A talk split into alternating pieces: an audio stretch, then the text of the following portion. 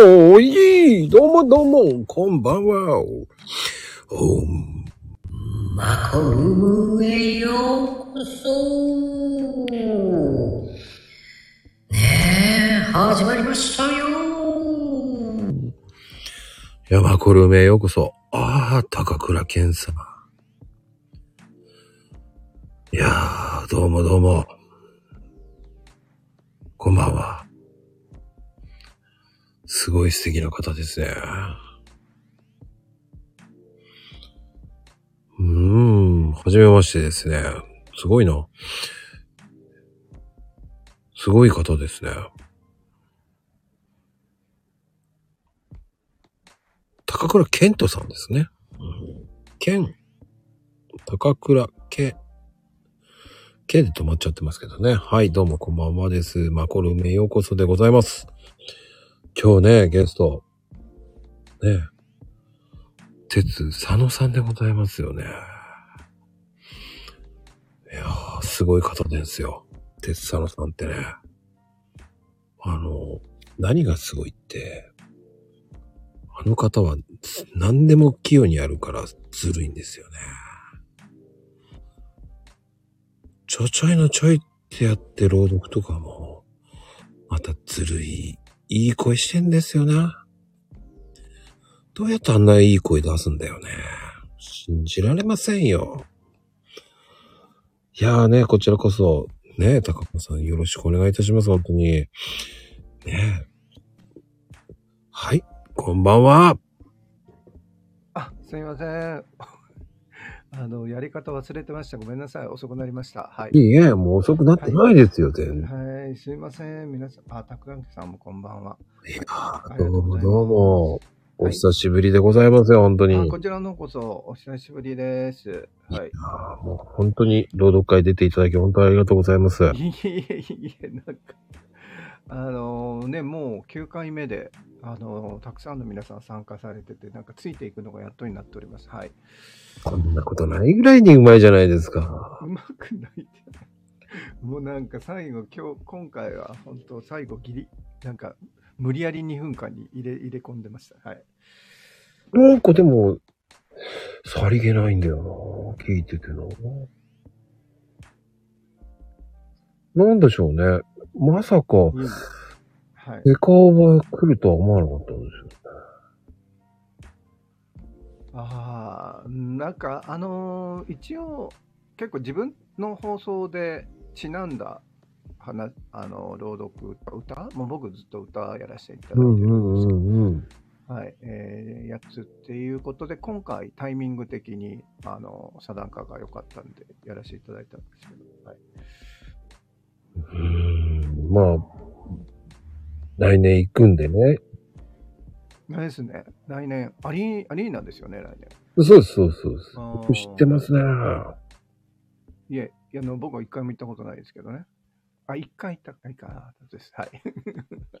はい。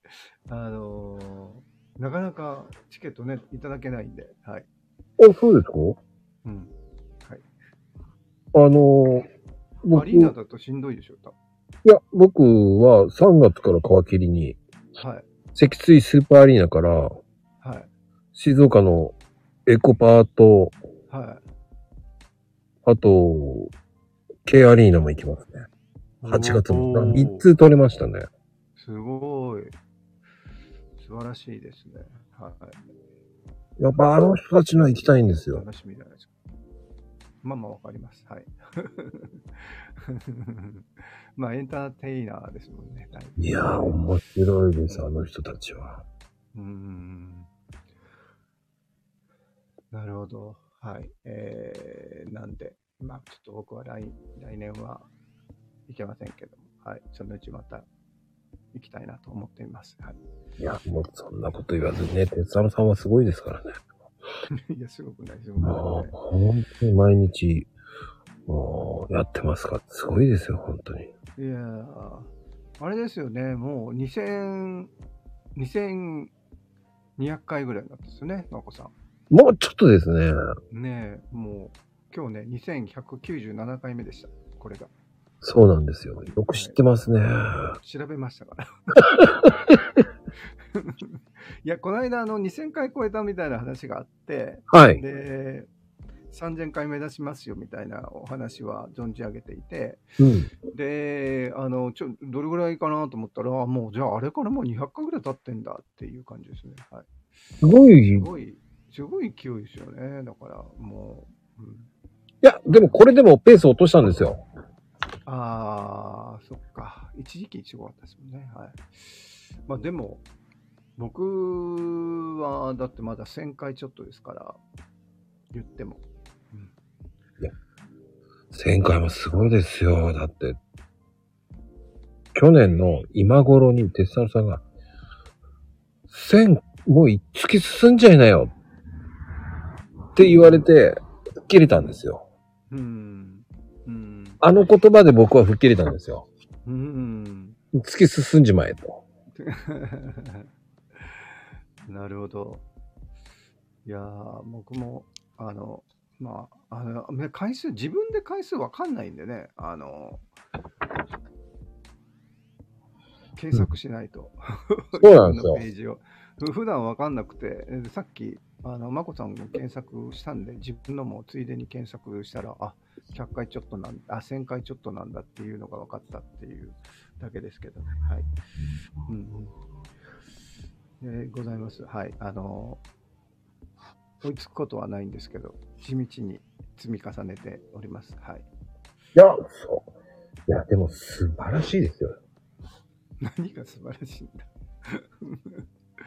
まあ、毎日本当に、あの、とりあえず毎日やってるということだけは事実としてありますね。はい。うん、そうなんですよ。はい。事実を二人で作ってる、はい作り合ってるんですよね。はいで、あの、ちなみに今日は、マコルーム、えー686回なんですよ。ああ、マコルームがね。ああ、なるほど、なるほど。だからこの番組、はい。はい。686回で、あと14回で700回行くんですよ。うーん、よく言うや、やりますね、本当にね。いやーだってやっぱりお相手がいらっしゃるっていうことはね、あのーやっぱりそれに合わせて喋らないといけないでしょうから、大変ですね。僕はちょっとできないな、それは。うん。はい。たまにゲスト来ますけどね、うちも。はい。いや、でも、その、ゲストさんっていうか僕はその人と呼んでお話ししたいから呼ぶんですよ。うーん。うん。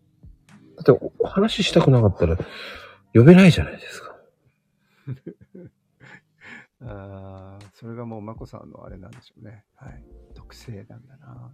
うんうんでも断られますけどね。ああ、まあね、もう、やっぱり、ね、都合とかもね、ありますしね。そうなんです僕もね、最近ちょっと、夜が結構バタバタしてて、うん、なかなかちょっと、お時間合わせられなかったんですけど、はい。そうですね。忙しい人方ですからね、もう、鉄さんさんは。いえいえ。そんなことない。もうでもね、しょうもないことばっかりやってる時間もいっぱいあるんで、はいい。や、そんなことないですよ。面白いもんだって、テスタノさんの話は。やっぱり。すげえずるい、ずるいっていうのはおかしいけど、やっぱためになりますからね。うん、まあまあ、あのね、人によると思うんですけど、うん、だからまあ、ためになることが、まあ、みんなにためになるっていうことではおそらくないと思うので、まあえーこれはちょっとためになりそうだなって、ちょっとでも思ってくれる人が今も聞いていただいてるっていうことなんだと思いますけど、まあ、だから、あの、そういう人があーいなくなってきたら、まあ、きっとその時に辞めるんだろうなっていう感じですけど、こんばんは。はい、こかああ、どうもこんばんは、ですよね。はい。だって、なかなかね、その、できないですよ。筋が通ってないとっていうのもある。いやいや、なえ、ま、毎日の放送がですか？そうです、そうです、そうです。うんだからそれがね、できるっていう、その、できるっていうのはね、僕が、なんだろう、一人で喋れないから。いや、でも毎日、毎日しかもなんか一日何回も喋ってるじゃないですか。いやいやいや、僕は一回ですよ。いやいやいやいやいやいや、喋るんで、今日、うん今日も今日だって何回か喋ってるでしょ？まあもう一人、まあね、三人ぐらいで話しましたけど、うんで、も、それだけですからね。だけって、それが、それだけがすごいじゃん。なかなかね。いやー、僕はだから、あの、よく言ってますけど、ね、お話しすることがあるので喋ってるって感じで、よくよくね、まこさんも言われるかもしれないですけど、よく毎日喋れますねっていうのは、たまにあったりとか、あとうん。あの、ご質問を結構いただいてて、ちょっと最近お答えしてないんですけど、うん。たまにお答えするんですけど、あのーやっぱりよく毎日こう喋るネタがありますねみたいな。でそれのネタはどうやって探せばいいんでしょうかみたいな。こうね、やっぱりスタイフの場合はあのリスナー、聞き戦の方もいらっしゃいますけど、うん、自分で喋ってる人も多いので、そういうご質問があったりとかうーん。がしますけど、まあ、よく言ってるのがあの、僕は困ることは絶対ないと。僕が話をする、えーネタに困ることは絶対なくて、うんネタに困るぐらいだったらやめるんで絶対にないという。話すことがなかったらやめるんで、あのな絶対に困ることはないですね。でもあの、おかげさまで2年半ぐらいかな、まあ、うん。ほぼ、えー本当の連続でやってるのがお2年ちょっとですか？ね、10月、一昨年の10月ぐらいからはもう毎日、あの、明らかに毎日あの配信してるんですけど、うん。まあ、その前からだいたい1日に1回ぐらい配信してたんで、だからまあ、途絶えはしないんですけど、まあだから途絶えそうになったらやめるっていうことですね。あと、聞く人がいなくなったらやめるっていう。いや、それは聞く人がいなくなるってことはないと思うんですよ。いや、まあわかんないですよ。でも、やっぱりね、スタイフさんも、ちょっとよくわからないんで、今ね、あの、まこさんも多分、えーね、気にされてるかもしれないですけども、なんか音、音沙汰がないじゃないですか、スタイフさんってね。うん。何をしたいのかがわかんないですよね。ねえ音沙汰がないので、ちょっとなんか発信、ちょっとぐらい発信してくれてもいいんじゃないのっていう気はしますけどね。じゃあ何にも発信されないじゃないですか。この時代にな一切発信しないプラットフォームってどういうことっていう気はしまあます。まあまあまあまあ、まあまあそうですね。はい。一切発信してないじゃないですか。すごいなと思います。すごいっすよね。ツイッター、ね、もちろんあの中の人を辞めて、えー X ももともとあったけど、あれ X ももうちょっと最近見てないですけど、きっとあれですよね。あの、うーん、X も発信してないですもんね。きっとねはいノートも発信してないです。ノートも発信してないですよね。何してんだろうと人い、人いないのとか思っちゃうね。うん。なんかやってるのっていうのもありますよね。なんかやってるのっていうのもありますよね。で、もしかしたらもう本当に、本当にみんないなくなって、あの、結局、ランニングコストを抑えて運営してるか、ですね。うーん。うんあのーすごいですよね。俺、この間聞くの忘れちゃったんですけど、あの、隅田トリ、トリニフィ、フィオホールでやったじゃないですか。はいはいはいはい。あ、もう、あ、今年ね？今年。はいはいはい。でも、はいそれもやっちゃうんだってすごい勢いですよね、と思って。いやいや、あれはなんかあの、うちの、うん、うちのメンバーさんが、ああ、あのーうちのメンバーさんがもともとそういうのをやられてて、うん。で、そこに、あのーなんだろうな、もともとあのーすごくクラシックのピアノの弾く人とか、ガチの人たちばっかりなんで、うん。で、要は、こう、雰囲気を柔らかくしたいっていうことで僕が呼ばれたっていう。ですよ。うん。あ、そうなんだ。そうです、そうで俺、テスタロさんが全部主催してや、全部やってんだと。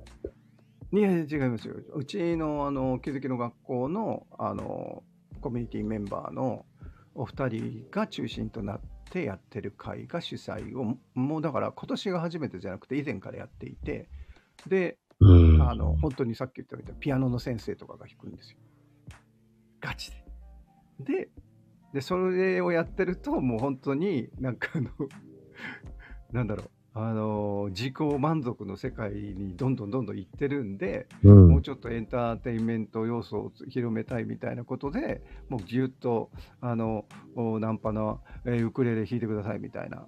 だってみんなあの本当にクラシックのピアノ弾いてるんですよ。すごいよな。でその中に僕はねウクレレで出て出て行ってなんか漫談みたいなことやっちゃって今日来てくれてますけどコココさんとかね来てくれたんですけどね、うん。まあ、そこでそんなそんな感じでうん。やって、まあでもあのんまああああいうことも、えー音楽で人前に立つなんてことは、えー死ぬまでに絶対ないと思ってたんで、まあそれはそれでよ,、よかったですけどね僕の経験としては、はい、いや、すげえなと思って。いやすごくないすごくないすごくないです全然すごくないですそんななかなかできねえっすよ。だって。いえいえだから僕が主催したんでは全然なくてこう僕があのゲストで出ていっただけだはいそうだったんですね。俺はもう、うんうんうんここまでやるパワーがあるデッサノさんなんだなっていう。いえいえいえ。あの、本当にお招きいただいたんで、はい、甘えて出てしまいましたっていう感じでしたね。はい。いや、そでも、それでやれるっていうのもすごいなと思うんですよね。うーん、いや、まあ、やれるって別にあの、ウクレレ弾いただけですから、はい。あと、だから、あとはもうなんかラジオで喋ってる感じ、そのままで。で、結構ね、メンバーの方が何十人か来てくれたりとかしてたんで、あの、それのおかげでよかったとかいうのはありましたけどね。あうのん。えーみんながこう来てくれてるんで、こう、う歌歌もスムーズに歌えたかな、みたいな。はい。うんうん。そういうのができるってすげエンターテイナーですよね、やっぱりね。いやいやいや。まあ、まあ、でも。本当に、ああね、あの、還暦超えてね、いい経験させてもらって、あの、だからまあそういう意味で言うと、いろんな、まあそれ以外にもね、あの、うちの仲間の方にはいろんな気づきいただいて、それこそ本当に、僕が気づきの学校をやってるんですけど、うんうん。このリスナーの方から本当に刺激とか気づきとかいつもいただいてるっていう感じでそこは本当にありがたいなという感じですね。はい、うそうだったのみたいなことは結構僕も逆にあるので皆さんからいただくことで。うんそれが気づき、気づきがあるっていうので学校ですもんね。うんすごいですよね、それはもはいまあ、そんな、ね、そういう皆さんがいらっしゃるからできたことで、うん、でも、でもまあまあ、本当にね、あのーここで、う。うん。えースタンド FM っていうところで喋ろうと思ったことは良かったですし喋らせていただいたことも良かったでしょうしちょうどその、うん、だからウクレレ弾き出したのねあと2年ぐらい前なんですけど、まあ、こういったウクレレもお音楽とか全然僕はできなくて楽器なんて弾いたことがなくて何もあの中学のお音楽のの時間からもう何も弾いたことがなく 聞いたことがないふ笛ぐらいしか吹いたことがなくだったんだけど、うんそれやらせていただいたというのが、まあ、あったから、またさっき言ったみたいにね、およね、呼んでいただいたっていうことがあったから、まあ、そういうきっかけ作りとかもさせていただいてるから、えーありがたいなという気はしますね。はい。うんだ、ウクレレができるっていうのもすごいなと思うし。ウクレレはですね、えー、まこさんは弾いたことない、ないですか？いや、ありますよ。あります？よ。でも、ウクレレはだってそんな難しくはないじゃないですか。いやー、そう。あのーなんだろうな。まあまあ、ピンキリですけどね。だけど、あの、格好はつくじゃないですか。ウクレレっていうのは。そ僕は本当にあの練習するのとか嫌いなので、うん。毎日弾いてるんですけど、練習はしないんで、だから、なかなか人前で弾くような形にはならないんですけど、まあ、うちの番組でもたまにしか歌わないんで、まあ、稀にウクレレって書いてあって、だからたまにしか歌わないことにしてるんですけど、あの、でもまあまあ、格好はつくじゃない？ジャカジャカ弾いてれば。うん、格好はつくんで、コードがね、あの、ある程度弾ければ、っていう感じだから。それはね、うちの親も言うんですよ。はい。うちの親父はあの、スチールやるんで。ああ、なるほど。はい。ハワイアンバンド持ってるんですよ。なるほどね。うん。それもガチですね、それこそ。はい。で、結構やってるんですよ。うんうん。コンサート。うんうんうんうん。だいや、簡単だぞって言われても、いやーと。チューニングもプロになるとね、それこそ、もうびっくり、僕らがびっくりするぐらいの指使いの人とかやっぱりいるわけですけど、うんうん。でも普通にみんなで歌いましょうぐらいでだと、そんな難しくないっていう気がしますけどね。だって僕もちゃんとコード触れてないとは思いますけど、そんなちょっとぐらい触れてなくても、別に、あの、プロじゃなきゃ大丈夫だなっていう感じがしますけどね。なので、結構、あの、ウクレレは、あの、楽器弾きたい人には僕はおすすめだなと、まあ、思いますけどね。うん。そうかな。俺的にはそう、あの、前みたいなね、指つりそうって、僕はつりそうになって、届かなくなって、そうじゃないですあんと思ったから。うん、全然、全然そんなことない。本当ですか？ね、ギター弾く人はね、コードが届かなくてってよく言う言いますけどそ、それも別によっぽど変なコードじゃないと、それもあんまないんで、と思いますから、まあ、しかも、そんなあの簡単に弾こうと思えば簡単に全部弾けちゃうし、4つぐらいのコードも曲もいっぱいあるし、だから、あのそのレベルに応じて楽しめる楽器じゃないかなという気はするんですよね。なのでやってみてそう、まだ僕2年生ですから、大したことないですよ。あのこれだけのこと言ってますけど。もうなんか、あのー、眞子さんのお父さん並みに偉そうなこと言ってますけど、これ、プロっぽく言ってますけど、うん、いや、2年しかやってませんから、2年しかやってませんから。でもうちの親父2年しかやっも、てないけど、ひう、うん。ん、2年でも上手くなるよって言ってますよね。でもはぁ、と思いでもやってる30分でも40分でもやってる上手くなるよって。でも僕もそう思いますね。あの、だから僕は本当に毎日、毎日は弾いてます。だから弾いてない時は日はないですよね。だけど、多分30分ぐらいしか弾いてないです。で、しかもなんか、1曲弾いて、うん。えーなんか仕事をしてて、で、なんか会議終わったら弾いてみたいな。資料、資料作って弾いてみたいな。うんそんな、そんな感じで、全部多分合計で30分ぐらい。ああ。30で分も弾いてないかもしれない。で、それを今日披露してくれる。なんで？ね なんですか？うん言ってましたよね。まれなんでね。僕はいつでも聞くよって言ってうんね、その台本通りにやるとそうなりますよね。なんだそれ。いやー。でもあの、ウクレレっていろんな種類あるじゃないですか、4種類ぐらい。ああ、はいはい。大きさですね。うーん。うん。まあ、55センチからね、80センチぐらいまであるわけじゃないですはいはいはい。そうですね。はい。まあ、ちっちゃいのとかね、あの、今度僕、まだ、まだ来てないけど、まだまだ来ないのかな。あの、薄いやつ買って、薄いやつだと、か。うん。結構僕だから、あの、どっか行く時とか、うん、あの、さすがに、かガチ仕事の時は持っていかないですけど、うん。あのーまあ、なんか、えー合宿だとかってよく行くんですけど、あまあ、半分仕事で半分遊びなんですよね。あの、えーゴルフして温泉とか、あーあと、こう、勉強会やってみたいなことをやるんですけど、うん。そういう時は、あの、いつも、あの、車で行く時は必ずウクレレ持っていて、うん、で、まあそういう時にこう、ジャカジャカ弾くのは結構便利ですね。なんかさっきこう薄いやつが出ていて、はい薄いやつだともう全然荷物にかさばらなかったりとかするので、そういうのもおすすめかもしれないかな。もう、もうあれじゃないですか。ウクレレ奏者って言ってもいいぐらいじゃないですか、じゃいいわけないでしょ、そんな。あ。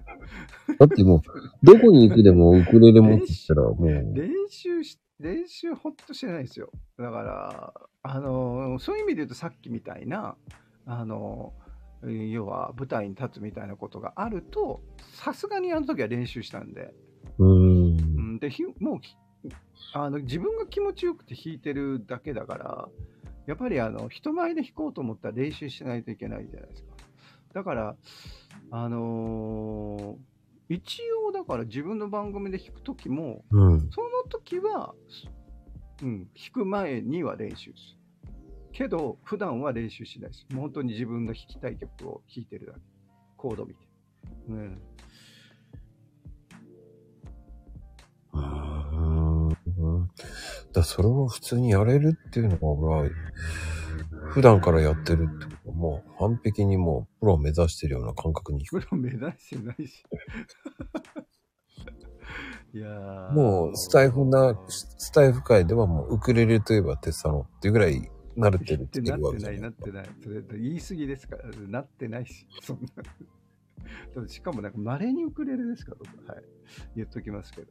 はい。まあ、ウクレレすごい上手い人いますよね。そいわゆるソロで弾く人とかもうんいるので、うん。あのーソロでね、あの、本当にバーッとこう、弾けるのは、ちょっと憧れたりとかしますけどね、最近。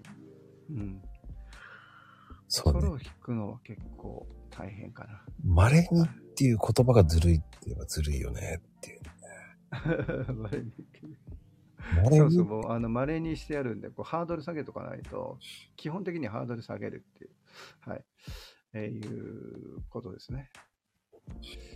そうですね。はい稀にってことは一週間に一回ってことですからね。うん、いやいやいや、本当。だから、うーん、いやー。でも、そのウクレレを弾こうと思ったっていうのはなんでですか？なん、なんて、ななんかね、やっぱずっと、うん。ずっとやっぱり昔から、えーこのこれは番組でも話したことあるんですけど、うん。えギターをやっぱり弾きたかったんですよね。で、それはもう小学校から。はいだから半世紀以上前から弾きたかったんです。はいはで、だからあんまりまだ若い人が、うーん、普通の人はギターを弾くっていうことではない状態の時ですね。えー僕らの多分、高校生とか大学生ぐらいになると、うんギター弾いてる人たちがやっぱり随分増えてきて、い。うん。で、その時に僕弾かなかったんで、完全にタイミング逃したんですよね。なので、えっと、もう楽器は弾かないと思って。タイミング逃しちゃったんで、で、まあギターね、バンド組んでる人たちとかっていっぱいいるけど、まあその人たちはその人たちだと。で、まあどちらかというと見る側に回って、で、してて、で、うん。まあ、えーまあ、サラリーマン辞めて、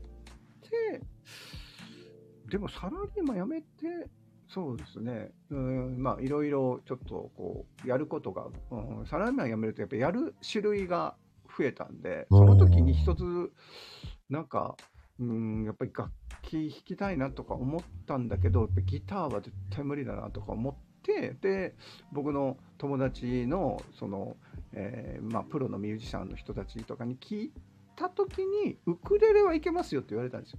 うん。ウクレレはいけますよって言うから、あ、そうって言って、じゃあ、じゃあ、じゃあ、じゃあそうしようみたいな感じで、えーうん、なんかすぐ買って、引き出したみたい。で、あのあのスタイフやってるガズレレさんっていらっしゃいますけど、はい。あの人の YouTube 見て引き出しほた。うんう。そこでね、オカリナに行かなく。オカリナいかな。でも、うんオカリナもちょっと考えたかなような気がする。で、僕の別の友達はハーモニカがいいですよって言っ。た。ハーモニカは、あの、いけますみたいな。で、で、いう話があって、で、ハーモニカ俺なんかそういえば小学校の頃時得意だったなとか思って、ちょっとハーモニカに行きかけたんですけど、あの、ウクレレ推しのミュージシャンがいたので、うん。そっちを信用してみましたみたいな。まあ、やっぱりでも、あの、ギター弾きたかったから、ギターは無理でもウクレレならみたいや、でもギター行ってもいいんじゃないかなと思うんですけどね、ウクレレ行けば。ネクストいステージ。うん、でもあと、ウクレレって結構やっぱり音がギターと比べてやっぱ響かないので、なんかそれで言うと、うんもう普通に、あの、弾いてても、あんま近所迷惑にならないみたいな。だから、夜、よ夜、今弾かないですよ。今弾かないですけど。今弾きませんけどうん、夜のライブとかでも弾弾いちゃってますもん。だからああ。ここれギターじゃこういうわけに、あの別に防音室とかじゃないですから、うちの部屋は。なので、ウクレレだったら大丈夫です。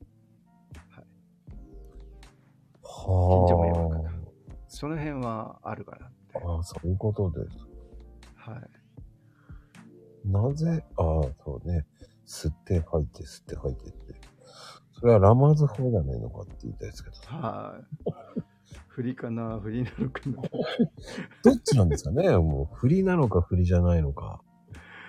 あーいや、もうでもね、本当あのーまあでも、それで、やっぱ、一つぐらい、あのーもう諦めてたけど、音楽できるといいなと思ったんで、はいで。もだから本当に、あのーそれを言ってくれたあー友人には感謝してますけどね、まあ、感謝ばっかりしてますけど、本当に、はい、いろんな人に。いや、でもね、感謝って大事だと思うんですよ。うん、なかなか年取ってくると、感謝っていう言葉を忘れるじゃないですか。うん、だから注意しなきゃいけないですそうよね。なんですよね。僕もありがとうって言うと、ありがとうは返ってくるんですもんね。ああ、それいいっすよね。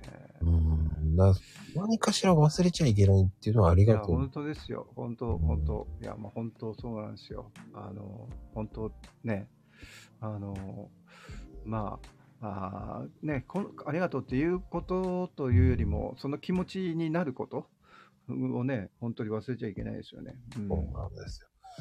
年を取ってくるとね、だんだん年になってくるわけですよ。やってもらって当然みたいな顔になるわけですよ。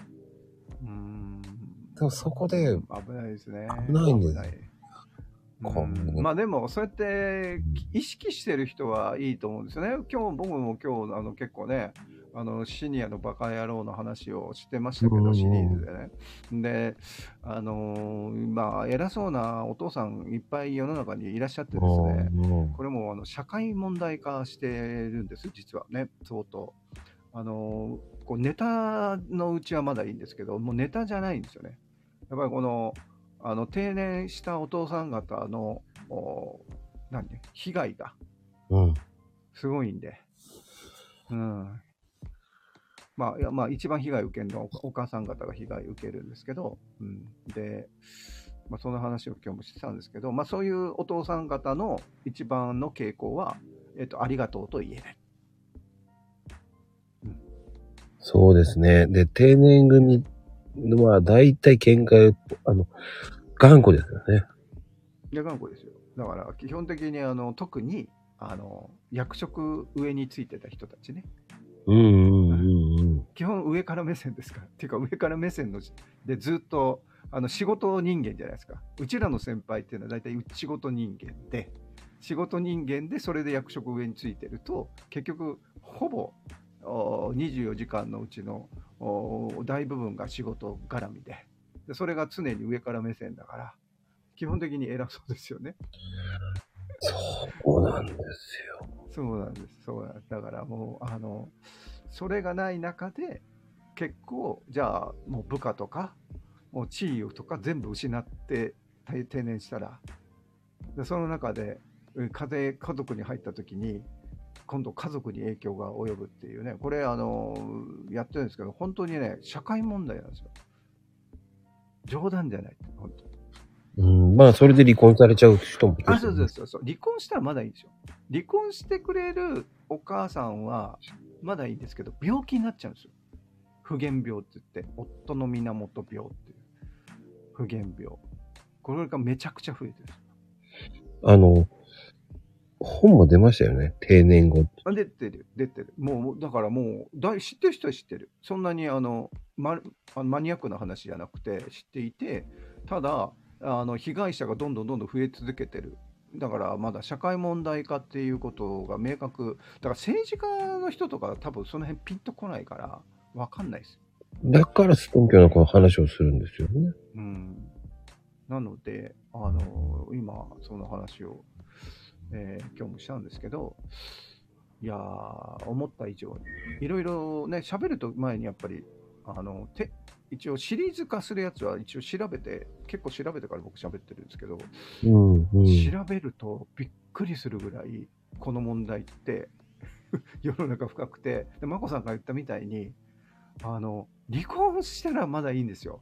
奥さんがもうあんたなんて知らないって言って離婚したらいいんですけど、うん。なんか離婚できなくて、まあ、離婚すること自体があんまりあのお世代的には是としないじゃないですか、まだやっぱりうん我々の先輩とかなってくると、離婚することは悪みたいなところがあるから、転職することは悪みたいな時代に育ってるから、ほそうすると、あのやっぱり我慢しちゃうんですよ、お母さんが。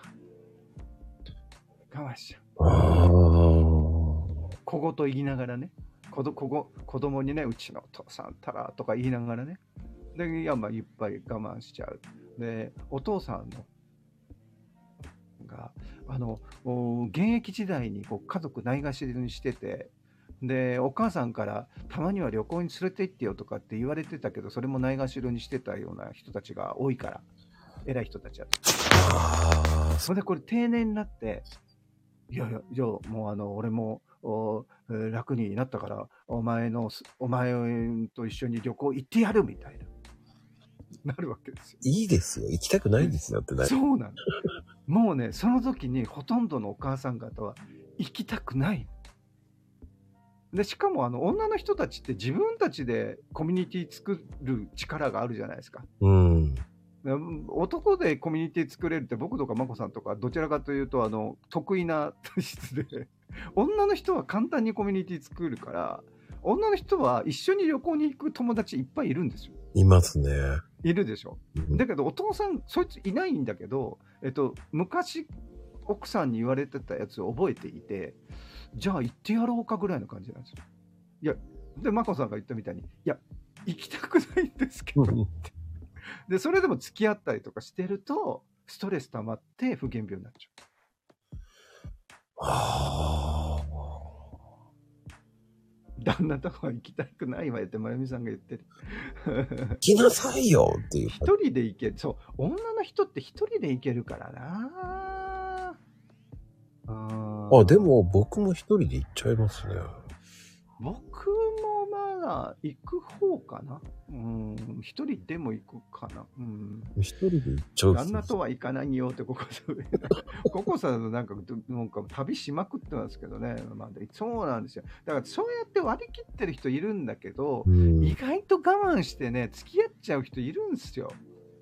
まあ、いるんですよ、まだ。まだノーと言えない日本人。多分ね、今の40代とか30代ぐらいの女性になってくると、もう付き合う人の方が増えると思うんですけど、でもやっぱり60代、70代じゃないですか。要は定年のお父さんを持ってるってことだよね。この辺はね、やっぱりね、やばいね、結構、何やかんや言いながらまだね、言うこと聞いちゃあう。人が多い。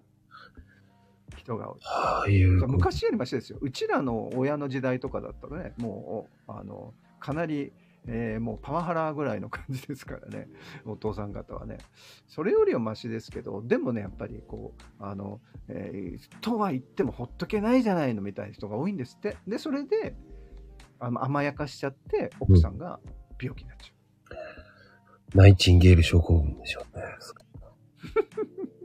そうそうそう。お父さん、私がいないとダメなのよっていうっ。ていうのもあってねそそのうちはいいんですよまだないないとダメなんよって言ってそれは結構上からおお母さんが上からになってるじゃないですかそれだとだそれ本当にそれで思ってればいいんですけどうん。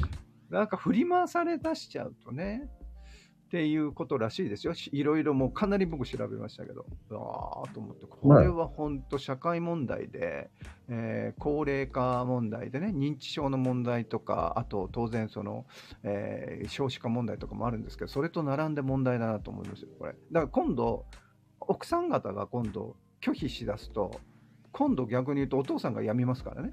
間違いなく。うんそうですね。病めばいいって話なんだけど、でも今お母さんが病んでる分を、えっと、突き放したら、お父さん一人ぼっちになって多分うつが、まあ今でもいるんですよ。今でもかなりお父さんうつっていっぱいいるんですけど、多分うつが増えるっていう。だ友達いないんだもん。それがかわいそうですよね。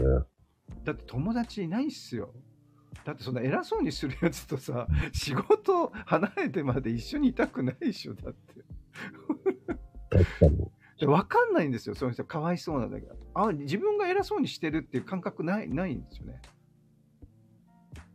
かわいそうなんですけど。っ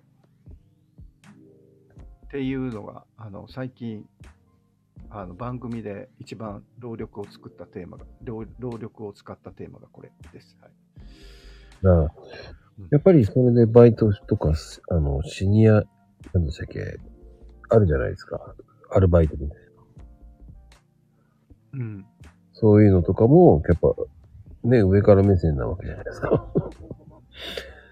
と、あのーそう、まあだから、ね、そこでどこで気がつくかみたいなところはあるんですけどね、やっぱり、あの、多い仕事をする、もうでも、あとね、仕事をしてる人はだんだんだんだん、やっぱり、その、定年終わってからうん。再雇用で働くとか、あそれこそバイトするとかってなってくると、まあ、もう当然そんな高いステータスの仕事を、あの、いね、えーいや、バイトでちょっと俺部長やってんだけどとかあんまいないんで。いないですね。いないんでね。だからこうやっぱりこう若い人の下について、だからそれでちょっと修正されてくる人とかいるんですけど、働かない人がいるじゃないですか。だからさっき言ったみたいに、あの結構偉いって言われてた人たち、要は会社の幹部でとか、え大企業の偉いさんでとかっていう人たちってもう働かなくていいじゃないですか。うん。そうすると修正するタイミングもないんですよ。そう。そう。そういう人たちのね、周りで、えーさっき言ったみたいに、本当にあの離婚されたら、まだ夫婦は幸せなんですけど、しないで、奥さんがしょうがないわねってやっちゃうと、あの、さっき言ったみたいに不原病になっちゃう。うんでも、まゆみちゃん、バイト部長気に入ったんだね。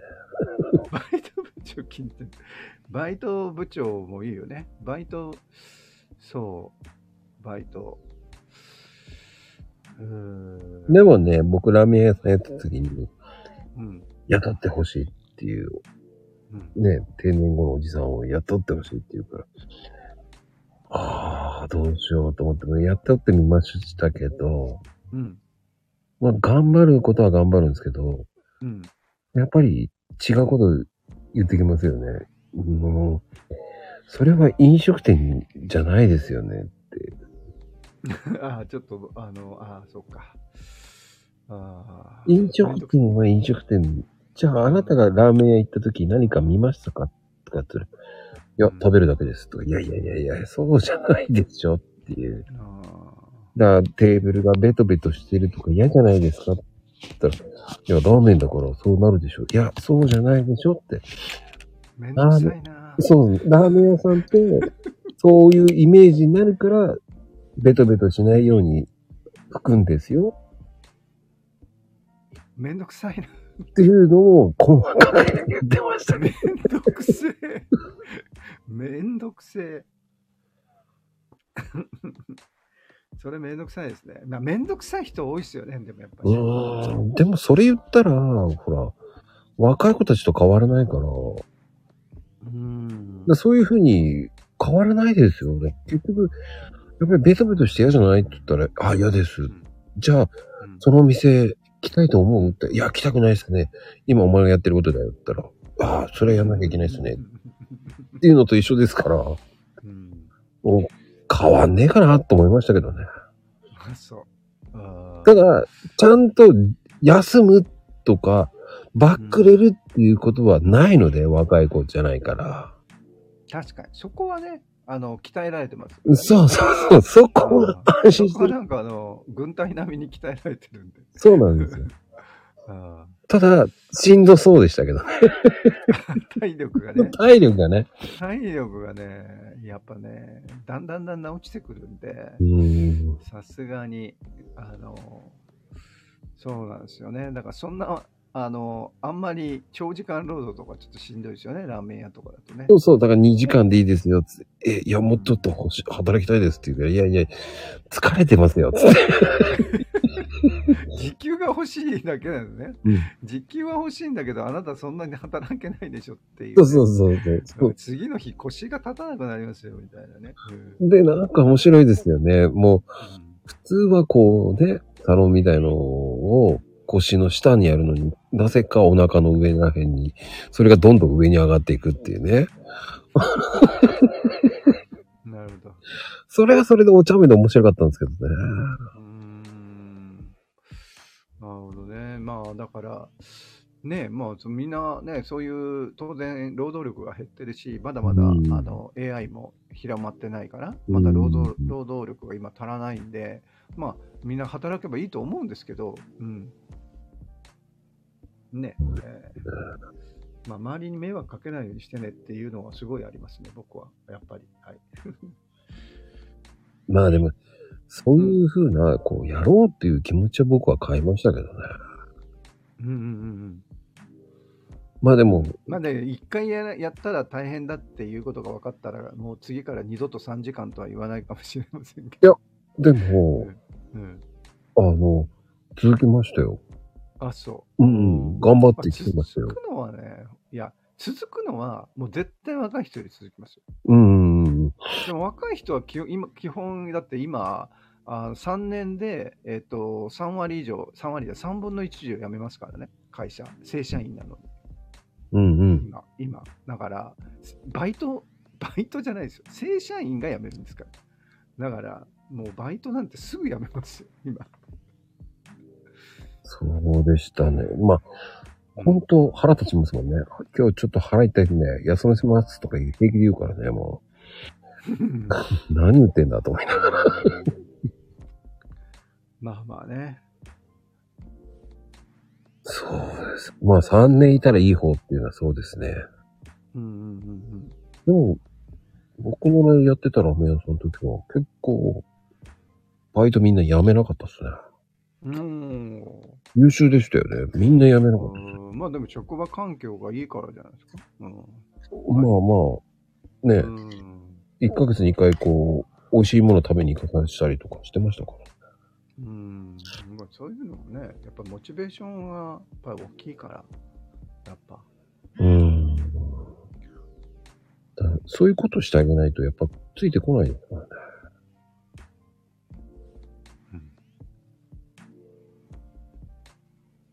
ああ、でも、ああ、でも、そうか。簡単に起業しましたっていう人もいますよね。辞めちゃう人っていうので、起業しましたっていう人もいますからね。うん、ああ、どうですかね。まあちょっと結構多様ですからね、若い人の働き方。起業する、起業、うーん、起業するって、まあいるっちゃ、まあ僕らの時よりは全然いるんだけど、うん。まあ意外となんかくるくるくるくる回ってる人が多いのかな。うん。やっぱ起業しても、まあ基本うまくいかないので、うん、そんなうまくいくやついないので、えー若くして。うん。だから、よ、よほどハマらない限りはね、起業して自分でに20代でピュってこう、っていうのはなかなかいらっしゃらないので、まあまあ、それの周りに見てると、やっぱり起業がそんなにハードルが低いっていうふうには思わないけど、まあ、ただ、あの、まあ、僕なんかはね、番組であの転職とか推進してますけど、うん。うん。うん、それはなんか逆に言うと中高年が転職がやっぱり悪だというのがまだあのい印象的に持ってるからあの僕らの番組聞いてる人は多いんでね10代の人もいるんだけど基本的にはやっぱりあの中年の人とかが多いんでだからなるべく僕は番組では転職とかパラレルワークとか推進しましょうっていう話をしてるけどもうん。若い人たちのはもうね、もうぐるっぐる回っている人が多いので、うん、うんまあ、もっと、その人たちだと全然違うことを言いますけどね。うーん。おお前が、あの、考えてるような会社なんてねえよっていうふうにね、うん思いますけどね。はい。基本的には。うーん。まあね、うん起業してわかる大変さっていうのもありますし。うんねまあだからやってみてもいい,、いいんですけどね、企業は。でも、企業なんて本当そんなの、なんだろうな。結局、ほとんどの人が自分が財産持ってるわけじゃない。財産ってお金だけじゃなくてね。うんお金だけじゃなくて、うん。財産持ってるわけじゃないので、うん。今あの、この日本でほとんど経済伸びてない日本の中でボンって出てきてっていうのは、まあ本当に、もう本当に少ないから、うん、やややってもいいと思いますけど、まあだから、それは分かってるから意外と企業少ないと思いますよ。会社辞める割には企業はあんまりしない。それはなんか感じますね。うん。だくるっくる回ってますよ。くるっくる。で、まあ、まあ、ここ違った、こそこ違った、うん、違うねって、ずっと違うと思うって。だけど、もうまた戻ってきて、じゃあ自分に合う会社ってどこなのってなった時には、戻ってきて、いや、自分で作るしかないんだよって、なにはなるんですよね。うん。結局は。うん。転々とする。そうそう、転々とするんですよ、みんな。転々と今していて。で、企業側は転々とされるの嫌だから、ものすごい今、あの若い人に、あだからさっき言ったみたいに、あの新入社員から3年目ぐらいの給与をめちゃくちゃ今上げてるんですよ。辞めるんで。まあ、それもそれでどうかなと思いますけどね。うん。でも、やっぱりうん上がらなすぎるっていうのもあるし、やっぱり、そうね。そうそう。うん。で、まあ、今まで上がらなさすぎたんで、うん何でもいいから上がるのがいいっていう気もしますけどね、今。うん、ずっと上がらなさすぎたんで。うん。でもね、あのー今は、その、YouTuber になるとかわけのわかんないこと言うやつもいるんですよ。うん。僕はもう YouTuber になるんですとか言って。うん。うん。うんいや、それ、やめる前に、まず、ちゃんと、あの、でき、それでも5万でも10万でも稼げるようになったらやめたらって言ったら、うん。それは甘えになるんですよ、とか言って。ああ、まあ、甘いなんかでも、ぼ僕も、僕も、だから多分、まこさんと同じ意見ですよね。うん、甘えじゃないよねって。10万、20万稼いだらいいじゃないですか。あの、今の仕事しながらね。うんうんうんうん。今の仕事をしながらだって10万、20万稼げないやつがで全部辞めたからって1000万、2000万って稼げるわけが絶対ない。ないんですよ。絶対ない。絶対ないですね。で、今頑張ってなかったら、それも YouTuber やってたとしても、今頑張れなかったら意味がなくないって言ったら、うん。ごもっともですね。でも僕は YouTuber 頑張るんですよ、とか言って。いや、じゃあもうやれよって 一回やってみれば。やれよって、やれよっていう。えー、それっきりね、えー見なくなりましたけどね。まあまあね、うんうんまあまあでも、まああれか、うんやればいいとは思いますけど、うんややらないと分かんない人はやればいいと思いますけど、うん、まあちょっと遠回りしますからね、やることによってね、随分ね。だからその遠回りしたのと学んだ、あやって分かったっていう学びとのこの天秤だと思いますけど、いや、でもね、僕は若いうちにやった方がいいと思うんですよ。失敗しても元取れるから。うん、まだ。まあでも、でも僕は、あの、その YouTuber の話だったら、えっ、と、例えばサラリーマンで YouTuber やりたいとかって言うんだったら、サラリーマンやりながらやれよっていう。うん、そっちの方がまだいいですけどね。もう絶対だ、いや、だからそこで、本当に100万とか200万とか稼げないかもしれないけど、眞子さんが言ったみたいに、じゃあ1万でも2万でも10万でも稼いでみやなよが絶対先で、うん。うん、それができなかったらやめても絶対稼げない。絶対稼げない。だから01がね、できるような人じゃないと多分できないと思よっぽど、よっぽど変わった性格だね。うんうん、01ができるってもうほとんどいないんで。ぶっう。ちゃけ。ううん。ん。いや、でもね、若い時にやらかししたことがある、あるだと、やらかしは減らない。うん。でも、その分、どんどん利口になっていけばいいんだと思うんですよ。まあね、だからさっき言ったあれですよね。だからあの、う学んだ分と捨てたもんがどれだけのあれかっていうことで、いうことだと思いますけどね。うん。まあでも、あの、さっきの話で言うと、なんかあの、おー何？えー専業にならないと甘えなんだっていうのは、専業に、えーなる方が僕は甘えなような気はしますけどね。ああ。だって、兼業でやる方が絶対厳しいんだもん。時間もないし。うんうんうん。それでや、それで結果出してみろの方がよっぽど正しくて。うん、そ、なんかどうし、いや、なんか、こっちで両方やってると甘えになりますからってその時点で違う気はするけどね。まあ、まあ、でも結局はやってみた方がいいと思いますけどね。うん、僕はでも、1万でも2万円でもうん稼げようと思えばできると思うんですよ、何でも。できるよ。それでできない、それで兼業でそれができないんだったら、やって専業になっても絶対できないですよ。うん。専業になったから急に100万稼げるってことは絶対ない。ないです、ないです。な絶対ない。絶対ない。だからあとは絶対にそういう人に限ってメモとか書いてないんですよ。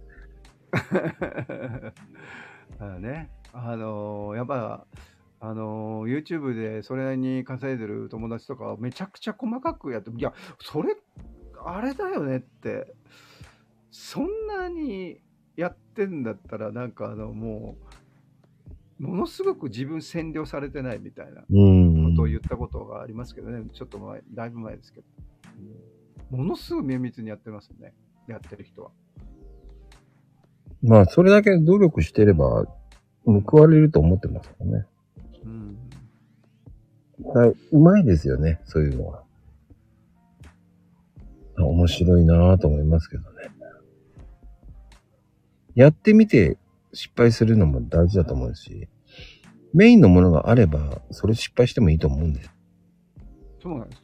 だから、メインのもの持ってるっていうのが、いわゆるパラレルでやってるっていうことが必須じゃないと思うんですよ。ただ、うんパラレルの場合、僕は挑戦って絶対止まっちゃいけないと思っていて、うん。要は死んじゃいけないっていうんですけどう、ん。いわゆる失敗することによって次の挑戦ができなくなってしまうのが絶対ダメだと思ってるんですようね。でそうすると、パラレルでやってる分には失敗しても絶対に次挑戦できるんで、うん。だけど、専業になった時に、頑張って頑張って、時間とお金とつぎ込んだ時に失敗したら、結構立ち直れない人が多いわけですよ。うんだから、うんパラレルじゃなくてもいいんだけど、いわゆる、うんもう一回言うと、この、挑戦し続けられる環境を作るためには、パラレルであるというのはかなり有効な方法だっていうことですね。うん。だうんから僕、か勇者モードで飛び込んで、いや、これね、あのやっぱり僕なんかも、とにかく何かを始めようって毎日言ってますけど、もうとにかく、えーと、今挑戦しなきゃいけない、誰もできないことを俺はやるんだ、これが使命なんだとか言って、倒れていって、潰れるやついっぱいいるわけだから。うん。だ今度、じゃあ、その潰れたやつは次挑戦しないですからね、やっぱり。挑戦できないですからね。できないですから。まあねめちゃ、くちゃ、めちゃくちゃ死んじゃったら。だから死なないように挑戦しないといけない。失敗はいっぱいしないと、僕らだっていっぱい失敗してきて、失敗してるけど、もう一回できるから、次の、次の成功があるんだけど、うん。失敗成功のもとって、失敗した後に次挑戦できなかったら絶対成功しないんで、それを、その失敗成功のもとには絶対ならないから。僕はだから兼業っていうかパラレル、パラレルワークって俺はいいなと思ってるんですよね。まあね、一つの方法論としてはうんね、すごくいいんじゃないかなと思って僕はずっとその話をしてますけどね。うん僕もね、新しい挑戦してってます。だから。あ、何ですか今？あのね、カレンダーを作りましたよ。おお朗読会の。へえ。朗読会やってたあのサムネは、ね、カレンダー出した方がいいんじゃないって言って。うーん。素晴らしい。もう今、えっ、と、試作のやつが今週中に来て、もう来月、来週中には販売できる予定な。うーん。そこまで、もう新しい挑戦ですよね。なるほど。カレンダーか。ううんうんうんでや、やってみないとわかんないことでもあるし。うん。うんうんうん。まあもうカレンダーはやった方がいいですよ。カレンダーはやった方がいい。ただ、うん、作るのめちゃくちゃ大変でした。あ、そうなんだ。やっぱりね、こ、か凝りますコッタ。の下も、コッタの下でしょ？だってそれだったら。めちゃくちゃ凝りました。ああ、もうだってさ、オリジナリティを出せば出すだけ大変ですもんね。うーん、でも、自分が納得できるものって一回は作ってみたいと思って。うん、なるほどね。だから、金の、金のこと関係なく、一回作って、うん。うんうんそれで別に売れなくてもいいやっていう考え。うん。うんうんうんだ売れたら売れたでいいんじゃないっていううん。初めからね、そういう設計にしとけばね。うん、そうなんですよ。だから、絶対死なないわけじゃないですか。それって絶対死なないわけじゃないですか。赤字は出るかもしれないけど死なないわけじゃないですか。うん初めから想定されてるから。うん。で、ね、これだけ売ったらこれしか儲かんないっていうのも分かってるわけですよ。うんうんでもそれでいいんですよね。一回やって、その後に、次につなげればいいっていう考えなんですよ。うん。うんうん。もうやってみて見える世界はね、そうなんですよ。これ意外と思った以上にこれ楽しかったなみたいなね。あるかもしれないし、まあもちろんなんか、あ、こここうすればよかったよねとか、こういうふうにしたらもっと売れたよねとかも感じるかもしれないですけどね、やらないとそれ全部感じれないから、うーんう。ん。だから、さっきも言ったけど、し死ななければなんか何やってもいいと思うんですよね。うん。でもね、ビビりましたよまこ。さんが、まこさんがカレンダー作るっていうことはどう考えても死なないから大丈夫ですよ。でも、でもビビりますよ、でも。ビビるんだ。でもね、ここまでやって、いや、でも、ね、相当な枚数作んなきゃダメだ、これっていう考えもあるわし。え、何、何部するとかあるんですか？いや何部する予定とかある？一応目指せ100部なんですけど。100部。100部だったら死なないですもんね。うん。まあ死なないけど、うん。まあそれでね、まあ100部売れたら、ちょっとトートバッグ、ね、その買った100名様の中から10人ぐらいにね、うんバッグプレゼントしてやるようかなと思ったら、もう全然赤字じゃんと思いながら。うんうんでもそれぐらい考えて、ちょっと考えして、どう、今後どういう風になるかなって面白いじゃないですか。うんうん、ですね。うんやることは間違ってないだろうなっていうのがあるから、全然間違ってないですよね。やってみないと分かんないしね。うんねカレンダー作ったことある人って少ないからね。うん、しかも自分のね。うん、トートバッグ当たらんから売ってってどういうことやねんって思うけどね。なるほど。トートバッグ当たらんからって。うんうんうん。私も買う。トートバッグ人気で、トートバッグ作ればいいんじゃないですか？いや、もう作ったんですよ。ああ、そっか。もう作って、もうプレゼント用のやつをね、うん見積もり取ったんですよ。ゲート高えなと思って。でも、うんチャッチーの作りたくないんですよ。現うん。ああ、それ物。わかる。それわかる。それわかる。で、そういうのは安いんですよ。うん。まあ、普通に考えて2300円ぐらいになっちゃうんですよ。うんうんうんいや、いいな、これっていうのが触っていいな、肌触りがいいなってなるじゃないですか。うん。うんうんうんこれで、これでね、1000円ぐらいで、こう、作って、チャッチーのより、来て、わーい、しっかりしてるって生まれた方がいいなとか。うん。うんうんうん妙にこだわっはそってち側取った方がいいですよね。うん。あの、そっち側ありきだと思うね。うんユニクロなんてね、本当うん起業した時なんて、ね、山口のところで出してたわけじゃないですか、洋服店を。うんうんそこで9人の従業員に0.01%あるから、ちょっと勝負してみようかってユニクロが始まるわけじゃないですか。うん。うん。その0.01って挑戦してみようかなってコーヒー飲みながらやっちゃうっていうのがすごいですし、うん。そこにいた社員が8人辞めたっていうのもすげえなと思ううんし、うんうん。で、その8人残ってれば今幹部じゃないっていうのもあるし。まあでも柳井さんだって辞めてますからね。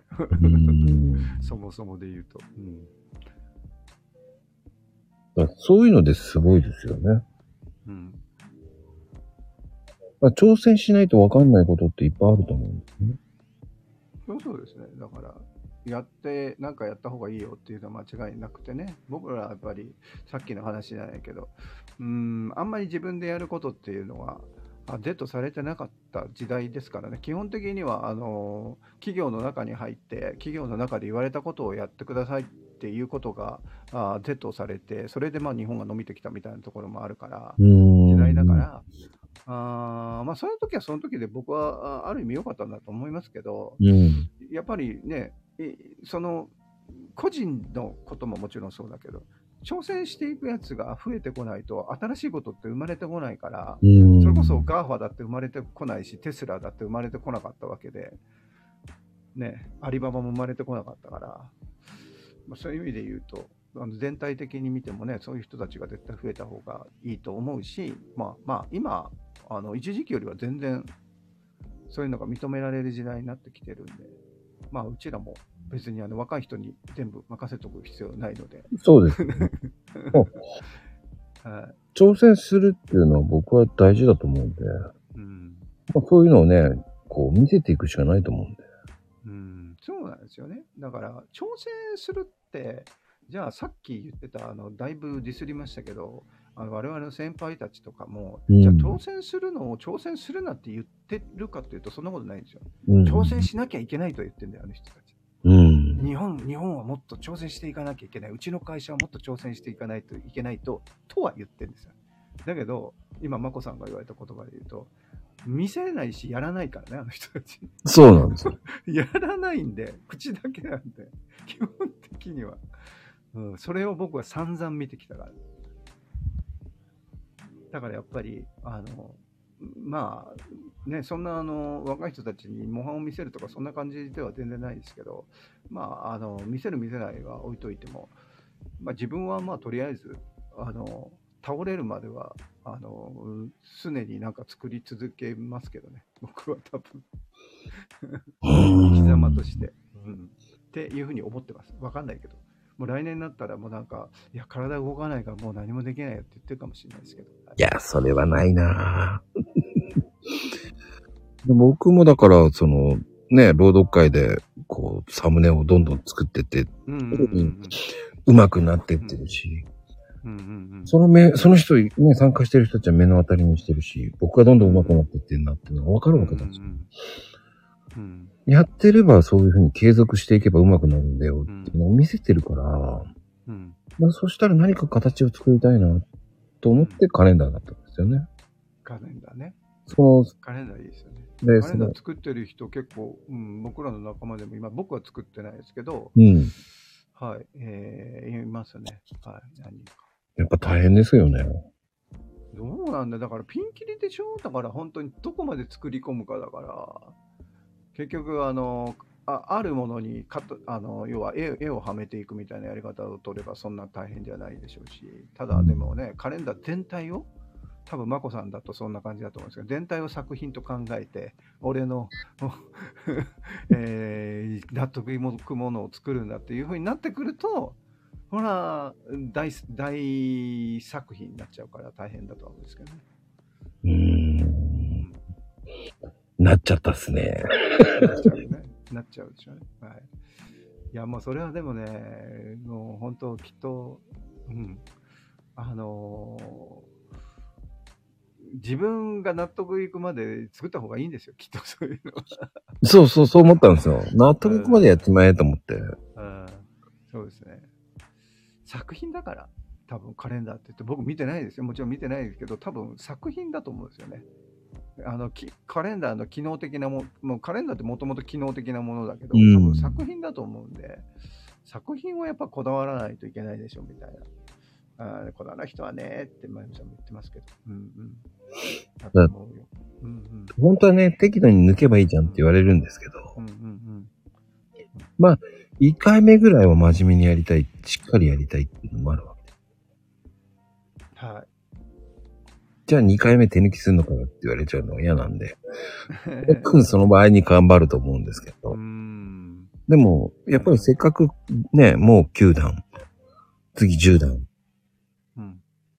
ここまで来たっていうことは、やっぱりサムネも本当上手くなってきたんで、うんうん。やっぱりね、うん何か形にしたら面白いだろうなっていうのもあったんで。なるほど。らやってる分だけセンスは良くなってきますよ。うんうんうん。やっぱね、あのー自分でね、感じられる人だったらね、あの当然自分のものを見ているわけだから、何も感じない人だったらそのままですけど、うーん。うん、ああだこうだってやっぱ思いますからね、なんか、あのーまあ、僕らもいろんなもの作ってますけど、うん、作った後、まあ、もっと言うと、すごくわかりやすく言うと、自分の放送とかもそうだから、うん。必ず僕自分の放送は自分で聞いているので、うん。やっぱり常にいつも、いつも、あ、これちょっとダメだって、ダメだって、なんかね、今日、今日も収録したやつさっき聞いてて、あ、ダメだなとか思って聞いてましたけどね。でもあの、まあ、感じられた人は直すんで、まあ、ちょっとずつ直ってもね、あの、そういう意味では、そういうことができれば、進歩していくと思うんでね。うんそうなんですよ。でもダメだと思ってる中、そこでままた同じことやってしまったっていうところも出てくるわけですよね。うんそこを変えなきゃ変えなきゃと思ってる。無意識のうちにひゅっと言ってし、なんか、あはい、しまったっていうのもあるわけですよね。うん僕は、その、この放送をやって、うんリアルの方が忙しくなったっていうのは、そういうところは、まあ本当にありがたいことに、うん面白いぐらい契約が決まるんですよね。うー素晴らしい。だから、リアルにはすごく貢献できてんのかな、と。うんうんうんうん説得力が生まれるんですよね。うんやっぱり話し方だったとかにね、いろんなことをやっていくと、やっぱり聞くっていうのも大事だと思うし。うんうん。ですね。うん。こう、まあいろだから、うん。ぜひ、はい、頑張ってください。はい。だから、テッサンさんのも聞いてたりとかね、いろんな人の聞いて、いや、そうだな、とか、ね、こう、こういうふうにしていった方がいいな、とか思うからね、また。うん人の聞いて、また素直に戻れる、な、直せられるっていうのが一番大事だと思うんですよね。うん正解はないから。そうね。うん。まあ、あのそうなんですね。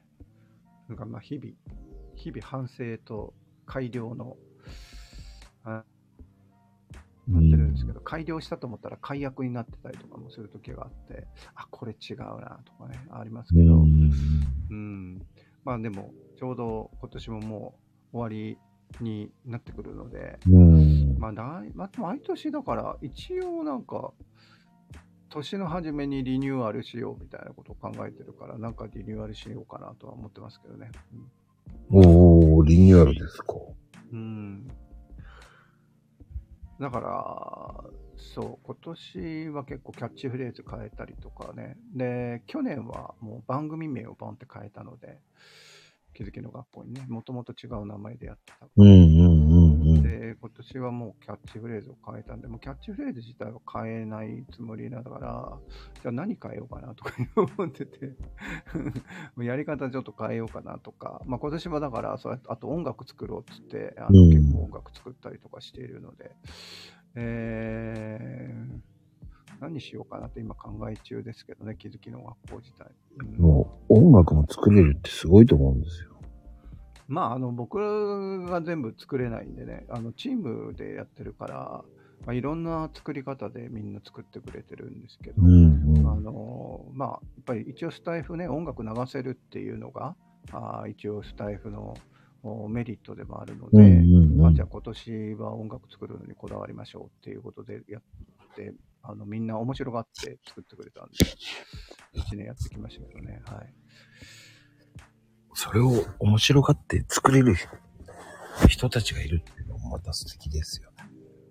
うんまあでもね、音楽やってる人は結構やっぱりね、そう、基本があの、クリエイターなので、喜んで、えっ、と、あと、うーん、あの、ツールとかも結構日進月歩なんで、うんうんうん。もう今は結構もう AI でもかなり、まあ、よくね、絵とか、あの動画とかでも AI でもなんか、今もう AI アイドルとかもね、いるみたいなのがあったりとか、AI アイドルの写真集が出るとかって言いましたけど、うん。えー、とそのお音声というか音楽のところとかでもか結構できていてもう分かんない分かんない AI で分かんないやつ声とかも歌声とかも作れるんですよ。もう映画の世界じゃないですか。そうなんですだからうーんとなんだろうな。そう。それが結構簡単に作れるように今なってるんで。まあ、そうするともうね、あの本当にあの歌い手さんもいらなくて、で、要は絵絵は、絵はもう、もう、あれです、生身の人間みたいな AI いるじゃないですか。うん。ほんで、お声も全部作っちゃってとかってできちゃうんですよね、もう、ほぼほぼ。うん。うん。あの、ちょっと、うん、そうだな。7、8年、うん10年ぐらい前に、シモーヌっていう映画があったんですけど、はいはいはいはい。あの、えーと、AI のはいはいはい。俳優さんにして、はいはい女優さんでって。あれが本当に現実になってしまうと。あーうん聞いたことあります。僕見てないけど、その話を聞いたことあります。うんはい。その人、その女優さんが、その、を作って、監督に託すんですよ。この AI を作った人。うんで、まあ映画を作るんですけど、しまいには歌も歌うんです。ああ、だからもう歌はね、ほんと歌えますよ。で、本当まあ、うち全あ部、もう一部、一部本当 AI で作ってますけど、うん。あのまあ、基本は歌ってますけど、人が歌ってますけど、人が歌ったやつを加工してるみたいな感じなんですけど、うんでもね、もう、もう本当作れる。普通に作れる。そんなになっちゃってるんですね。なっちゃってる。で、でもう本当にあの絵とか、絵っていうか動画とかも、いや、これ AI だよねっていう人が出てきちゃってるじゃないですか、今。これ AI なのか AI じゃないのかみたいなレベルの人たちが出てきちゃってるから、うん。でその人が歌えばいいだけでしょ。だからその、あれですよね。だからあの、それこそ、あの、ライブはできないけど、うん映像のまでは全部それでいけるってことですよ。全部。で、しかもなんかあの、うん問題起こしませんからね。病気もしないですから。そうか。はい。不倫とかしないですからね。そっはか。い。これすごい芸能界的にはめっちゃ楽です。で、もう24時間歌えますからね。そう。いくらでも働くんで。これは、やばい。いや、だってそれに AI、あの、チャット GPT レベルの人工知能で、それでちゃんと喋れる、要は音声に接続しちゃったら、普通に喋れますからね。そ、そじゃ、ないですか。もうライブとかできちゃいますよ。そこまでいっちゃってるんですか？やばい。だからもう対話で、対話形式でライブできますよ、多分。チャット GPT レベルの AI だったら。ええじゃあもう、VTuber さんもうもうほぼほねぼ、あ、それつなぎ合わ、今言ったの全部つなぎ合わせればいいだけですから、できんじゃないですか？今はチャット GPT でそれぐらいのことできんじゃないですか？僕、あの、うん、極めてないですけど、あの方、方の方は。うん、でもそれをやっちゃったら、ね、VTuber さんいらなくなりますよね。そうなんです。VTuber はね、ほぼいらないですよ。で、それもね、あの、ね、時間経ったらタイマーつけてやっとけば、そう。多分、勝手に稼いでくれるんじゃないですか。そう。で、しかも、あの、地雷踏まなくて、すごい気持ちのいいこと多分言うと思うんですよ。勉勉強させれば、ちゃんと。学習させれば。そのうちめちゃくちゃ気持ちいいこと言うんですよね。もうこのアイドルめちゃくちゃ優れてるみたいな。ファンのことよくわかってるみたいなにできちゃう。多ええそしたらもうね、分うん。世の人たちはか知らないで課金しちゃうよね、絶対。うん、いやもう全然できる。だけどまたそれね、みんな作れちゃうから、でその価値が落ちますよね、多分ね。今だとそれがもうめちゃくちゃ美人で、めちゃくちゃエモい声で、うん、あの、え何？インスタライブみたいなしてくれたらめちゃくちゃあのいいこと言ってくれるんだけどっていうのに慣れちゃいますよね、今度。生身の人間が。でそうすると価値軸が多分今度変わってくるからね。うん、また違う世界が出てくると思うんですけど、またそれを勉強する AI みたいな感じかもしれない。すげえな。そこまで AI って言っちゃうんだ。もうもうでも、行っちゃってますよ、もう。行っちゃってます、行っちゃってます。全然行っちゃってます。いや、だからそうですね。やばいだから、あの、はい、えー、みたいなことがね、起こって、まあだから、生身の価値が高まる部分も出てくるでしょうね、逆に。あの AI が結構頭当たり前になってくると、まあ、僕僕たちのあの労働もそうですけど、うん。あのこれもこれもあれもどれもできるみたいなことがねよく言われてホワイトカラーの人たちが昔あのブルーカラーの人たちが工場がロボットとかによって、えー人数が減ったのと同じようにホワイトカラーの人たちもいらなくなりますなんて言われてますけど逆にどどこかにこう生身のところが必要になるものっていうのは出てくるような気はしますけどね。うんってこともしくはなんか働かなくてもみんな食っていけるっていうそうです時代が。はい。しかも恐ろしいことに。ねえ。それを、結局死んじゃう方もいっぱいいるわけじゃないですか。作家さんとかそういう人たち。うんうんうんうんうん書く人たちは減ってっちゃいますよね、そうしたら。うんうん。そうですけどね。うん。もうでも小説とか結構上手に書けますからね。そんなにですか？そう。あのーえっとね、記事はちゃんとやらせれば、えっと、確実にネットの記事とかやれば上手に書けますね。記事、ニュースうーん。はもう全ちゃんとソースさえ、あのソースの探索のところさえつなげれば、絶対に上手に書けます。は上手に書けます。エモい記事は書かないけど、上手には書くね。でも、あの、ニュースとか報道にエモさがいるのかっていう話になってくると、多分その辺はもう、今でもある程度 AI でやってんじゃないかな、と思いますよ。ある程度。だって調べてくるのとか AI の方が早いですからね。絶あ。あ対。、そっか。うーん。漏れないし。確かにそうだよ。そうそうそう。でも、でもなんかその逆に言うとエモさを出すところっていうのはなかなか多分追っつかないんで、うんうんうん、そこのところをみんな人間は特化してどんどんどんどんいくとか、いうことにきっとなるんでしょうね。うん、多分ね。うん、すごいなぁ。あと、多少音を外して歌うのもってそうですよね。そうなんです。音を外さないから 逆に言うと。AI はもう絶対にだってその音音を踏んで、踏んで、踏んできちゃうんで。絶対外さないんで。だけど音を外れたところにエモさ感じるっていうのはね、まゆみさんが言ってみたらあるから。うん。でも AI もそういうふうにね、プログラムしちゃったらできる。なるんでしょうね。だから、やる、そのまた AI プログラマーが、ここ外すと気持ちいいんだみたいなのまた発見しますからね。わざと裏返るとかね。はいはい。そういや、やってくるとは。やってくるとは思いますね。はい。まあまあ、あの、言ってもね、もう我々としては、あの、どう共存するかだとは思いますけどね、AI の世界自体は。はい。うん。すごいな。ずるいわ。つってるけどね。ずるくないよう。ん。AI だもんだって。結局、本当にそういう時代になっちゃってきてるから、もう、もう死んでしまうのが NFT ですよね。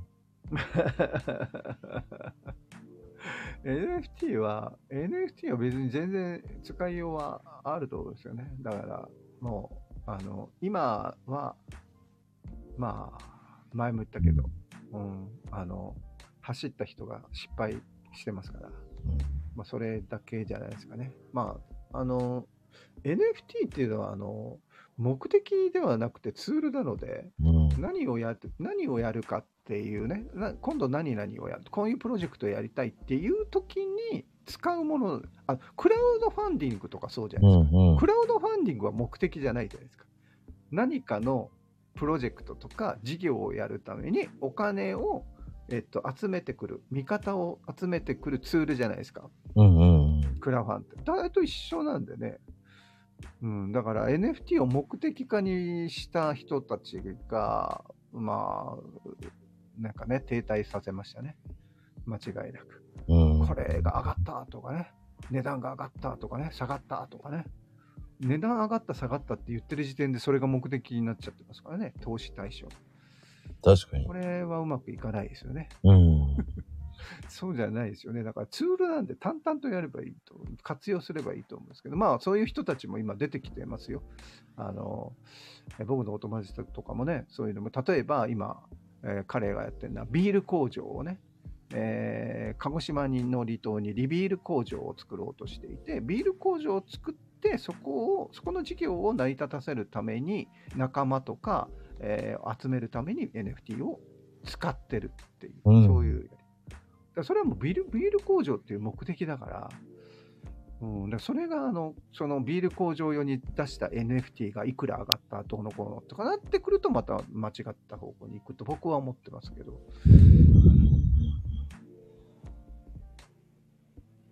まあ、一時に比べたら元気はないな。イメージになって。元気なくていいんじゃないですか？だから元気がないっていうのは上がった下がったで尺度で言うからみんな元気なくなっちゃうんでしょうね。いい時に比べれば下がっちゃったから。まあ今はまたちょっと盛り返してるみたいですけどね。僕はもうあんま触ってないから知らないですけど。うん。だからやっぱりそこも非常に基本の木、えーこうツールがも、まあ、よくあるじゃないですか。あのね、えー手段が目的化するっていう、これよくね、あの、たしなめられる話ですけど、まあそれですよね。手段だから、ツールなんで、えーまあ、バカだなと思って見てましたけどね。そうでまあね、それ言っちゃおしまいなんだけどな。でも、うん。いや、バカですよ。はっきり言って。だって、間違えてんだもん。うん。やっぱり、あのーだからそこで春闘ならないで、あのーさっき言ったことが分かって、で、逆に言うと今 NFT を使って何かやろうってる人たちとかっていうのは、もう逆に言うとその値上がりとか値下がりとかって関係なくでやってる、こうこういうのをね、不況の時にやるっていうのは、だからそういう人たちっていうのは逆に言うと、やっぱりきっと本質分かってるんだなとか思いながら応援したりとかしてますけどね、うん僕うんうん。それはでも、本当に永遠のテーマですよね。うん、手段の目的かね。うん。これはもう、はい。NFT の前から、ずっとずっと前からある話なんで。まあそもそもお金との関係とかもそうですもんね。はい、難しいからね、でも NFT は未だに。怖くて怖くて。あーあ、あの、詐欺がいますんでね。やっぱりね。はい。詐欺がすごいんで。あーまあ、詐欺でや、詐欺が怖くてやめた人とかもいっぱいいるんじゃないかな。詐欺がもう5万と言いますからね。うんいいイメージないんですよね。まあ、あーね。なんだろうな。なんかいいイメージ最近ないなと思って。まあだからそうやって、あれじゃないですか。あの、本質がわかんないで騒いでる人たちが何なんだろうっていうふうなことを思うから、あんまりイメージないんじゃないかなって僕は推測しますけどね。うん。うーん。やっぱりずずれてるんでね、感覚が。そうですね。まあそれはずれてるね。本当に。ずれてる。いやー、上がった、下がった、上がった、下がった。えー売るのはいけないね。ガチ法しようとかね。それを外した人は、こう、村八分にするとかね。そんなことをずっと繰り返してたら、それはみんな逃げていくんじゃないの？で、周りから聞いてるのも、なんかいい、いいイメージ湧かないですよね。うん。だから、それは、あの、今言ったことは全部一貫して、手段が目的化したっていう結果、そういうことになってるってことですよね。うん。そういうことなんですね。見分けつくのかな？うん。詐欺は、あのーだから、ハッキングですよね、一番多いのが。うん、だから、ウォレットの、あの、お財布を、こう、ハッキングするしに来るっていう、これは様々な手段があるので、結構、プロフェッショナルの人でもやられてたりとかうんするんですよね。なので、ほぼ防げないね、みたいな話になってたりとかして、いや、それはちょっとまずいでしょ、みたいな。うん詐欺防げないってどういうこと？みたいな。いうとかね。まあ、あの辺結構ちょっとやばかったかもしれないですね。うん、お財布分けましょうみたいなね。うんうんうん。お財布を、一つのお財布はダメです、皆さんと。お財布をむむ最低2つ、3つ、4つ、5つとかにしましょうみたいなことがあって、で、お財布をなんで分けるかっていうと、お財布分けたら取られても知れてるでしょみたいな話なんですよ。うん。だけどそれ取られる前提じゃないですか、その話って。お財布。お財布5つに分けてれば、あの、被害に遭っても5分の1でしょって、そういうことを言ってるわけでしょでもそれって取られる前提じゃないですか。うん。その取られる前提の投資とかツールの使用ってないじゃないですか。ないですね。うん、だからおかしな世界なんですよ、そういう意味でも。うんって僕は思う思いますけど、だからそれはね、取られる前提だとかってみんな言い出したんですよね。取られる前提なのにみんなウォレットを分けてないのがおかしいとかって言い出したんですよ。ええそれだとおかしいじゃないですか、その感覚が。うん。取られる前提ってどういうこと？本当ですよね。そう、取られても大丈夫だから、ブロもうとにかく財布をたくさん作りましょう、みたいな。っていう時とかね、とちょっとね、あの変わった世界がありました。うん。うん、で、まあ、だけど、そういうのってやっぱり潰れた方がいいから、うん一回不景気になって、で、またさっき言ったように、あの足元を見直した人たちが新たに立て直していったら、もうちょっと魅力あるものにあんまり関与していない人たちにも移るようになるんだと僕は思いますけどね、ツールとして、何回も言いますけど、ツールとして、目的ではなくて。面白いな。ぁうん、そういうツールがあるからいあるんでしょうね。いろんな詐欺も。うん。まあまあまあまあまあでも要するにだけどまあブロックチェーン自体は多分結構使われるようになるので、うん。えーそれはあの逆に言うとセキュリティの意味からだからもう面白いですよねあの詐欺が NFT とか仮想通貨の世界は詐欺が多いんだけどうんブロックチェーンは自体は詐欺ができない場所なんで、これの使い方が間違ってると思うんですね、実は。なので、えーブロックチェーン自体のえー活用っていうのは多分まだまだ増えてくるので、うん。ん、まあ、あの横目で見てればいいぐらいですかね。はい。うん。今のところは皆さん、うん。そのうち多分ブロックチェーンの活用は増えると思う。おー、やっぱりそうか。うん。ブロックチェーンほどだってフェアなものないですからね。あの、逆逆に絶対詐欺れない。ブロックチェーン上に起こってることっていうのは詐欺れないし、全部、あの逆に言うと透明化されてるので、全て公開されてる話なんですよ。うんだから、絶対詐欺れないですよ。公開する。でも要は、例えば、あ僕から眞子さんに、えーっと5000円払いましたっていうのをみんな知ってる状態なんで。うん、だから、それを眞子さんのところから5000円誰かが、ね、まゆみさんが例えば5000円取ったら、まゆみさんが5000円取ったってバレちゃうんだよ。ブロックチェーン上は。だけど、何が起こってるかというと、じゃあなんで詐欺が起こるかというと、ブロックチェーンの周りにくっついてるところで詐欺が起こるんですよ。ブロックチェーン上では起こってないです。ああ、そういうことか。そのそういうことなんですよですね。高速道路では事故が起こらなくて、高速道路に行くまでの一般道で事故が起こるんです。こういう感じです。なんか使い方が、うんうんあのブロックチェーンの使い方が間違ってる高速道路上では絶対事故が起こらないような高速道路の設計がされていて、うんでも一般道が、えー、ともうなんかものすごいもう物取りとかがいっぱいいるっていう状態へになってるえっていうことです。今今の状うん態は。うんう。うんんうんだからそこは多分改善されてきて、ブロックチェーンを使っていく、もしくはブロックチェーンだけを使う仕組みっていうのはあの出てくれば、そこの上のところはめちゃくちゃフェアなんで。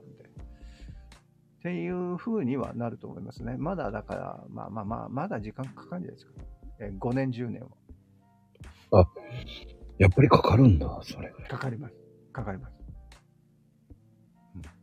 うん理解するのが難しいんで。だから理解させ、今の状態で言うと、理解させないと使えない状態なんですよ。このブロックチェーン技術って。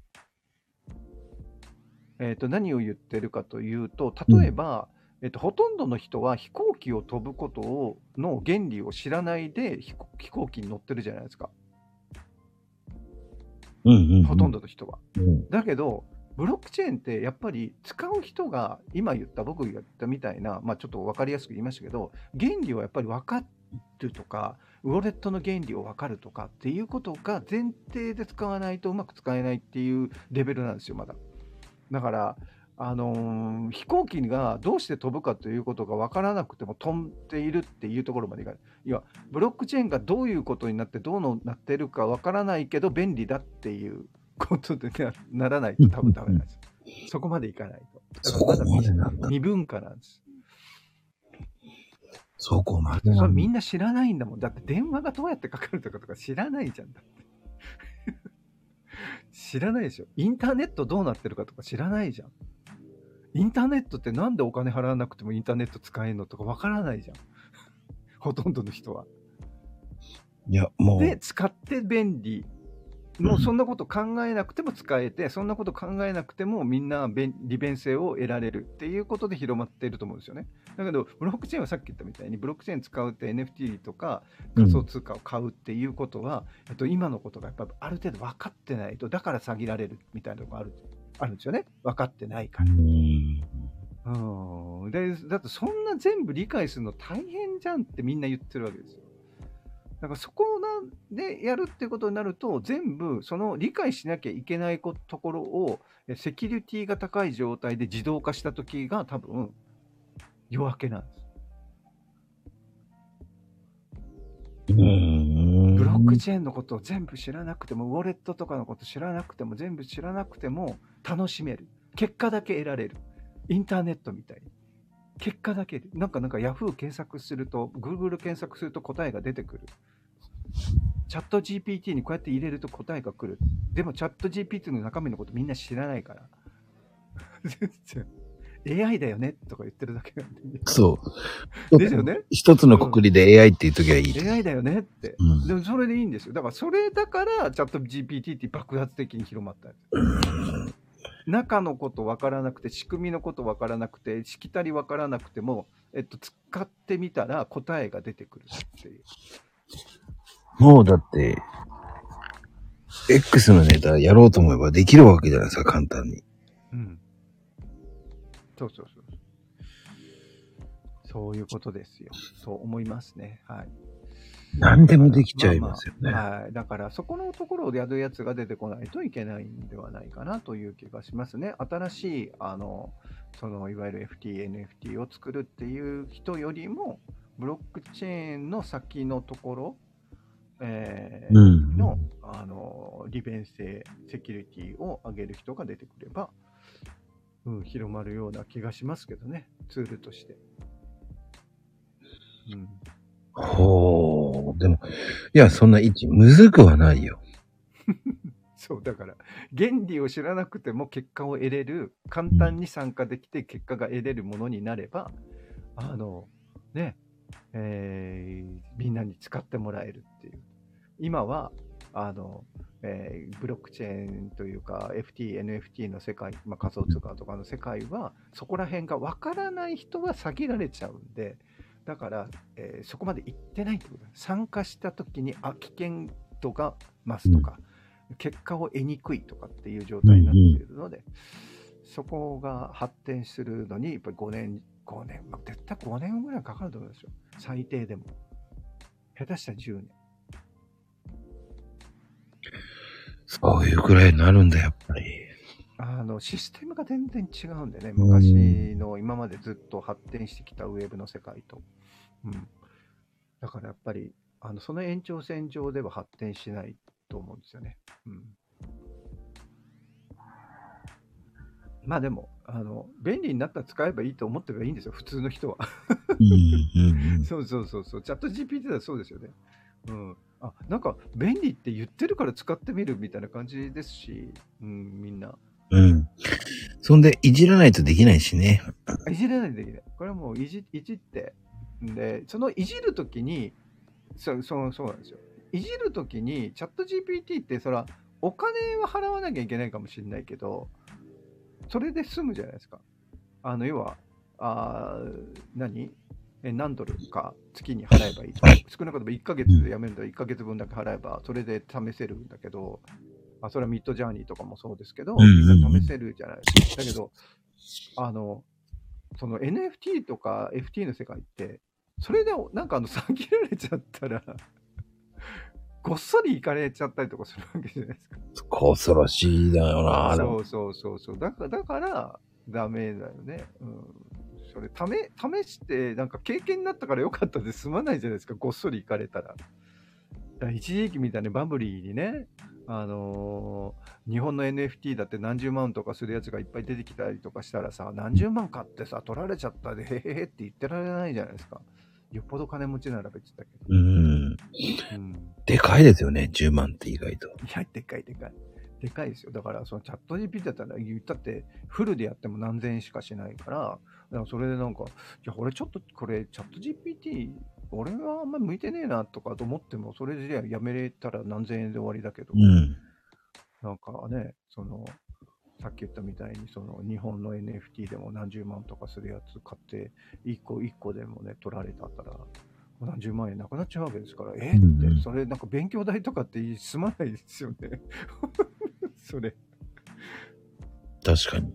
うん。っていうのがもう含めて、多分、あの、一回しぼんだ、だと思いますね。まあ今だいぶ戻ってますけどね。うん、本当に。まあそんなところで、これに関して言うと、あのうん波が来ればみんな活用すればいいということだと思いますね。はい。まだまだもうちょっと多分見ててもいいっていうぐらいです。見てていいと思いますね。見てて、横目で見てればいいと思います。はい、なんか、なんか、あの、まこさん的に言うとなんか嫌な感じってずずっと言ってるじゃないですか。ずっと言ってるじゃないですか。あれが横目で見てて嫌な感じじゃなくなった時に関心すを示せばいいいいんだと思うんですよ。やっぱ暗いもんね。ぐらい。今。暗い。ぐらい。じめっとしてる。うん。そして意味がわからない。クラスターとか、そういうの意味がわからないとか。はいなので、あのもうちょっとしばらく、だから、さっき言ったみたいに、意味がなくても、あ分からなくても、結果を得られれば、いや、これをこうして、やれば、なんかこういう結果が得られるみたいなことがあったら、じゃあちょっとやってみないと分かんないからとかってできるからいいんだけど、何回も言うけど、それ全部理解ししないと詐欺にお、僕は一回も詐欺られたことないですけど、い詐欺が起こるみたいなことになったらなかなか手出せないしね。常にそういうこと考えちゃいけなくなったらこうメンタル病みますからね。メンタル病んでる人何人かいますからね。うん、うん一生懸命なりすぎて、一生懸命なりすぎてね。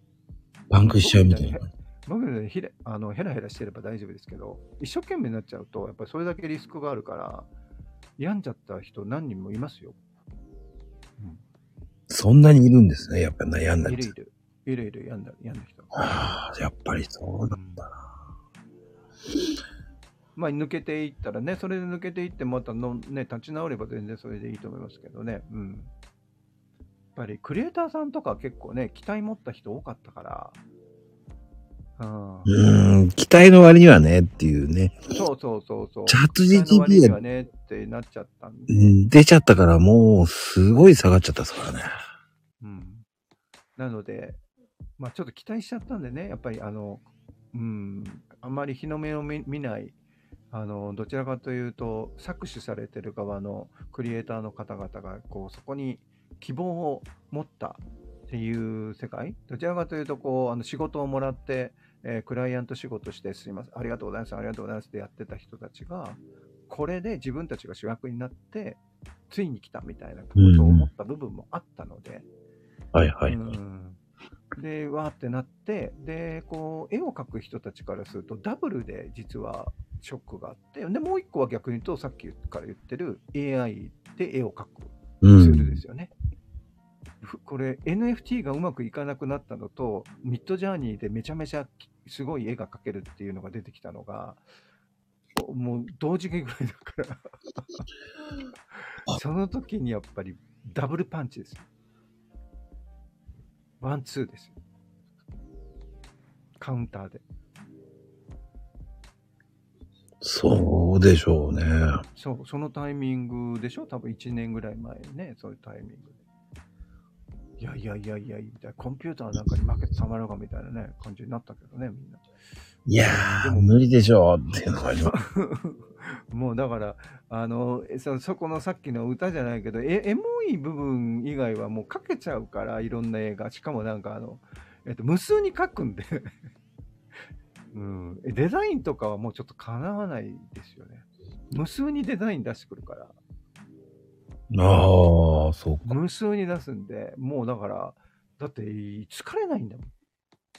疲れないんだもん。だから、納得いくまで出すでしょ？だから、100枚でも200枚でも300枚でも。うんうん。ちょっとずつ指示変えていけば。だからそのうち、ああ、1587枚目で、これはちょっといいロゴできたな、みたいな感じですもん。こんなのクリエイターにそんなのやらせてたら大変ですもんね。そうですよ。お金かかりますからね。お金かかるしね。だから、そうだからもうその、その辺は、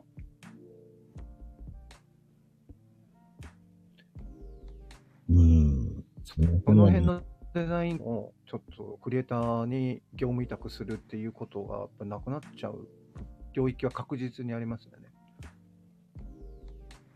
うん。うん。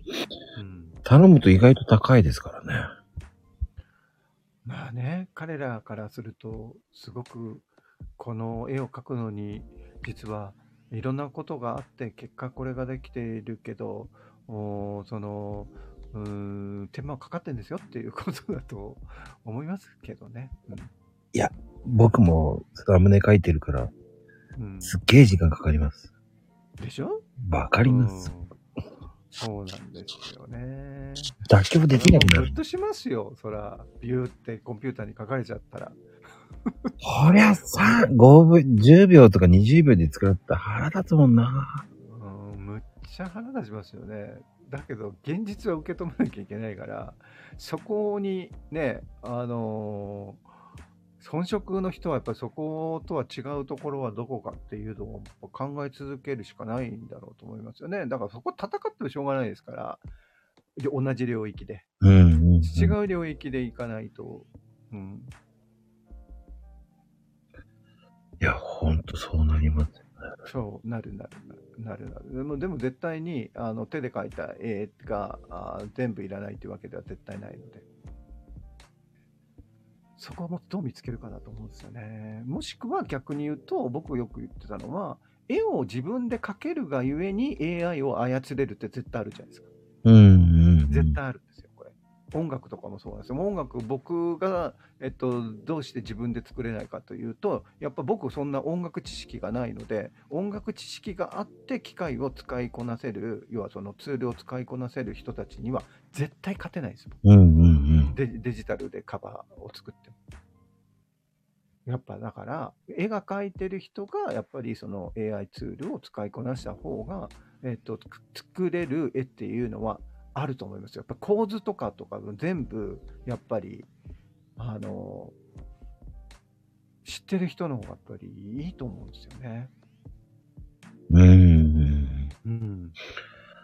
いや、ほんとそうだよな。うんただ、あの、無数に作れるところですよね。怖いのは。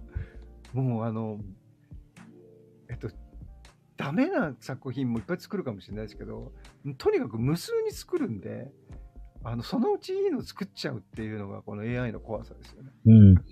たまにクリティカルヒットがあるわけですよね、そういうことは。そう、たまにクリってやる人があるんで。だってこっちは、こっちとらさ、5枚書くのも大変なんだけど、さっき言ったみたいに500枚あっという間に書くから、ふざけてるよな。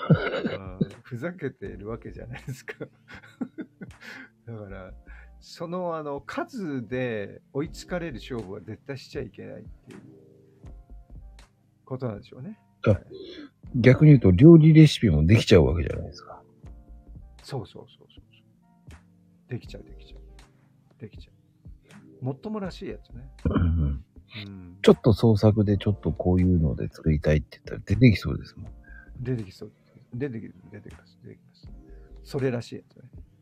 それっぽい、なんか作ったらちゃんとしたのができないかもしれないですけど、それっぽいのは、それっぽいので出てきますから。うん。あーまあまあ、それいうのもね、あの、対応して、えー、行くんでしょうね、進化に、僕らは。あの、スタイフさんは進化止まってますけど、はい。びっくりするぐらい止まってますね。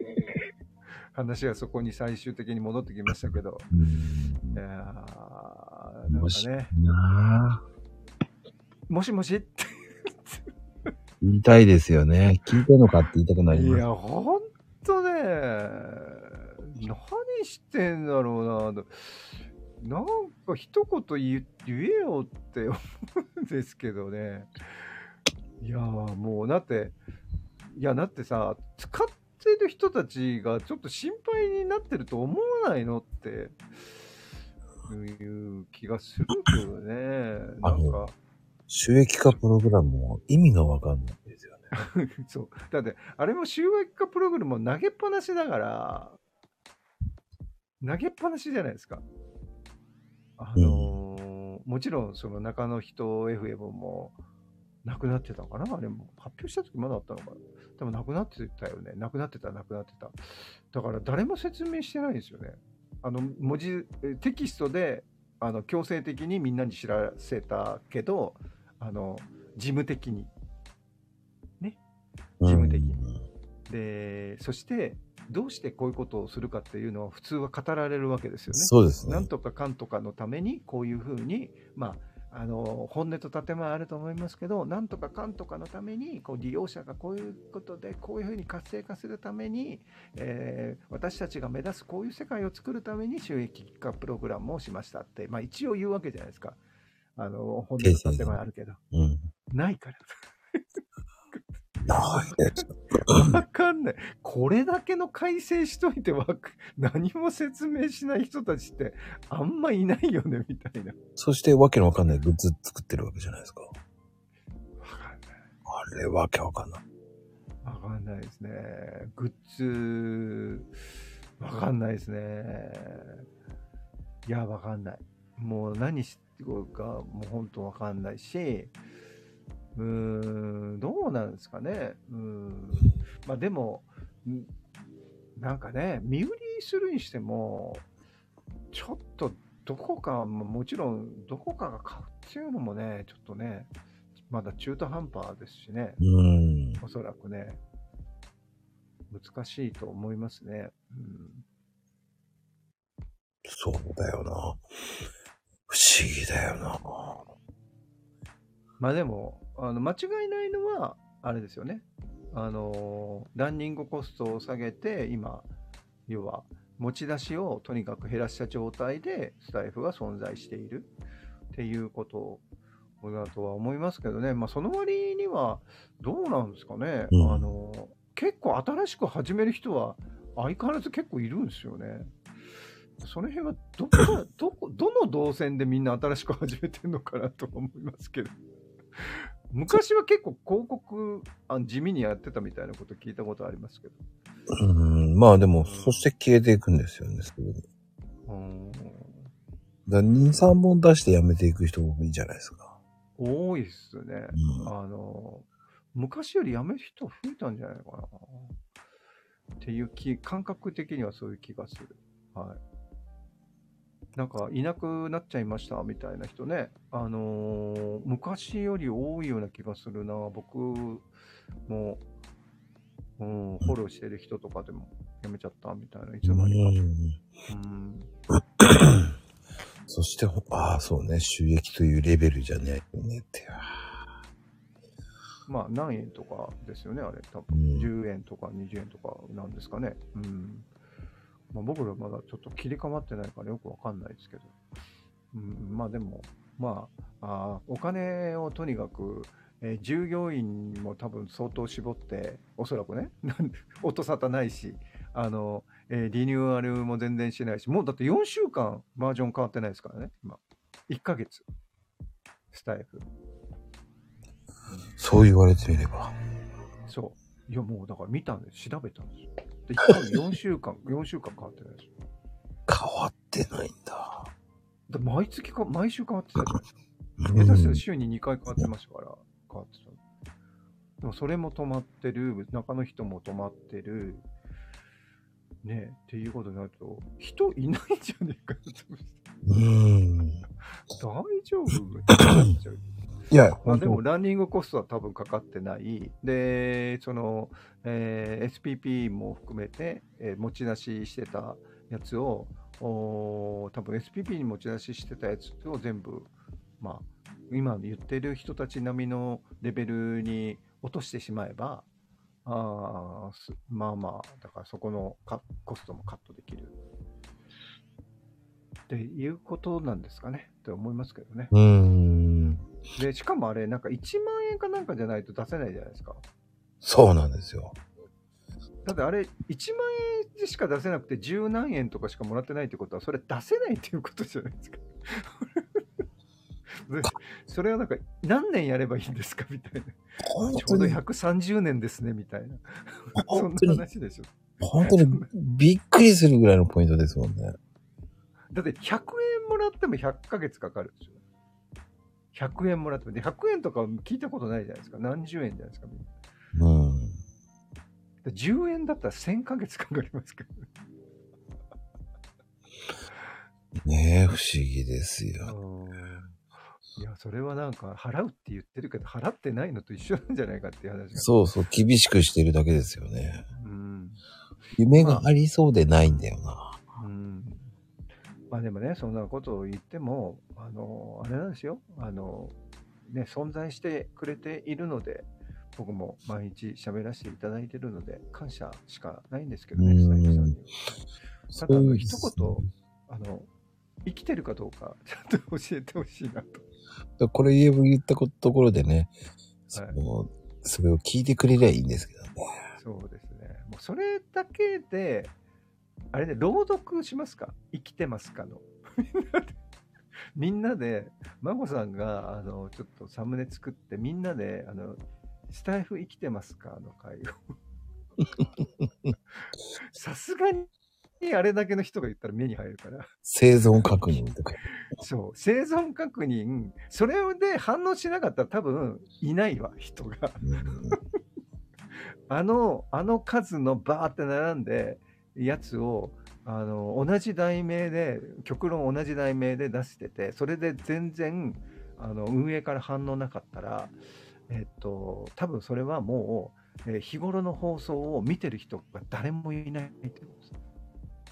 うーん。っていうことです。多分パトロールしてる人が誰もいないってことです。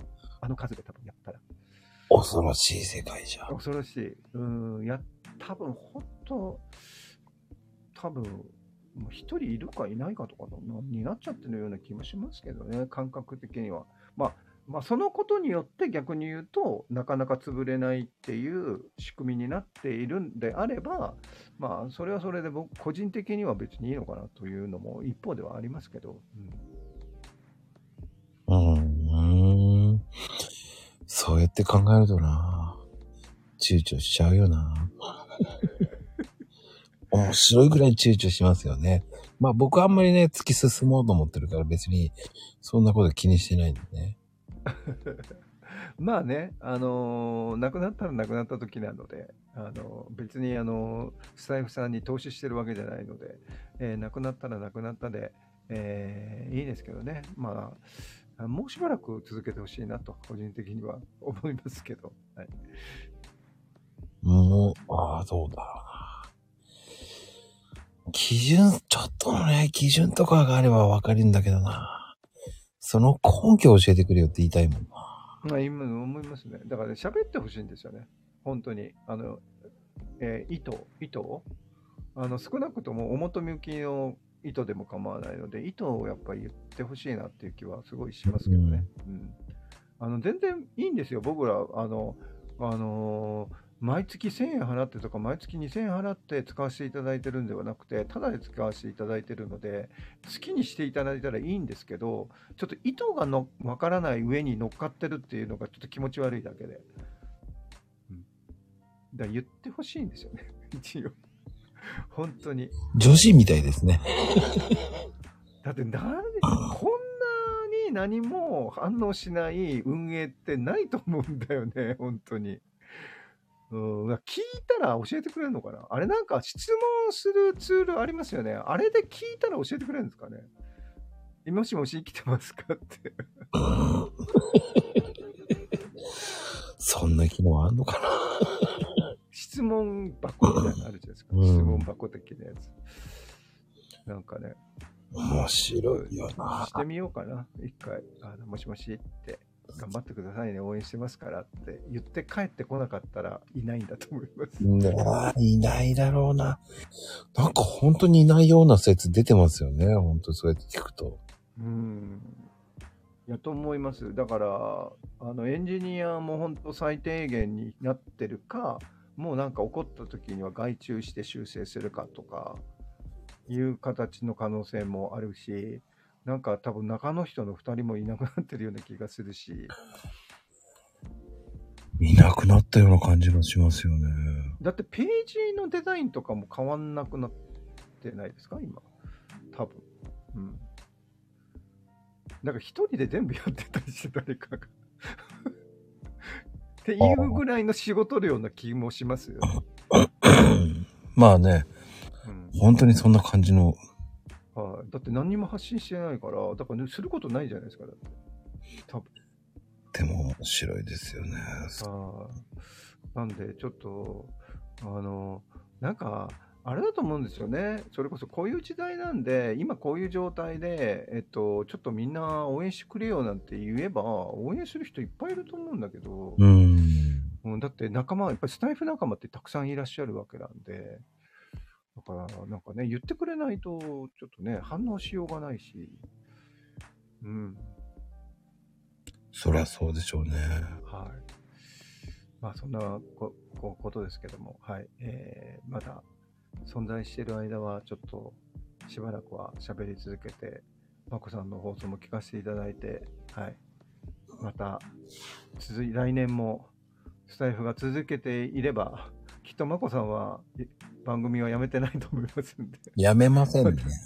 また遊びに来させていただければと思います。はい。いやーでも本当に、はい。いやー今日は本当に、いやすいません。またまた長く、長々と、あの、だらだらとどうでもいい話をしてしまいました。はいー。いやーでも、毎回毎回気づきますよ。さありがとうございます。はい。気づきをさせてくれるはい。っていうのもあるし。やっぱはい、またそうやって言っていただければ、まあ、あの、朗読会もなるべく参加するようにしますんで。いやーもう参加してほしいです。頑張って、はい、あの、そうですね、はい。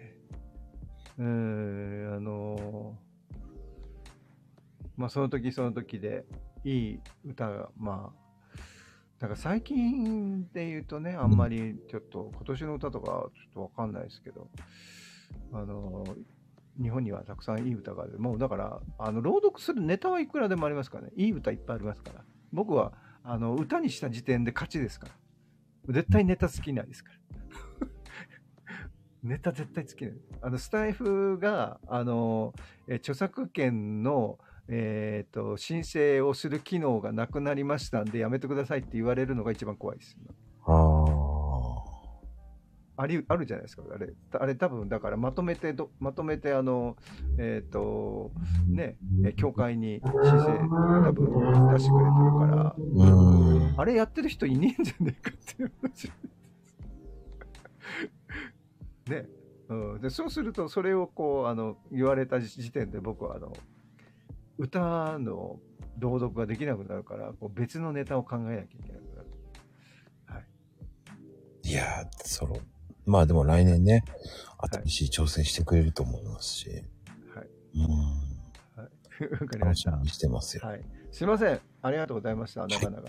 いやー、今日は、有意はい。聞いていただいた皆さんもすいません。遅くまでおお付き合いいただきましてありがとうございました。こんばんは。楽しいお話でした。ありがとうございます。はい。いやあどうもありがとうございました。はい。佐野さんじゃないんですよ。あ、ピカさんも、ああ、ありがとうございます、本当に。うん。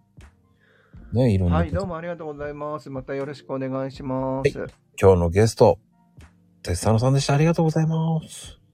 ありがとうございました。では、おやすみカプチおやすみなさい。皆さん、おやすみなさい。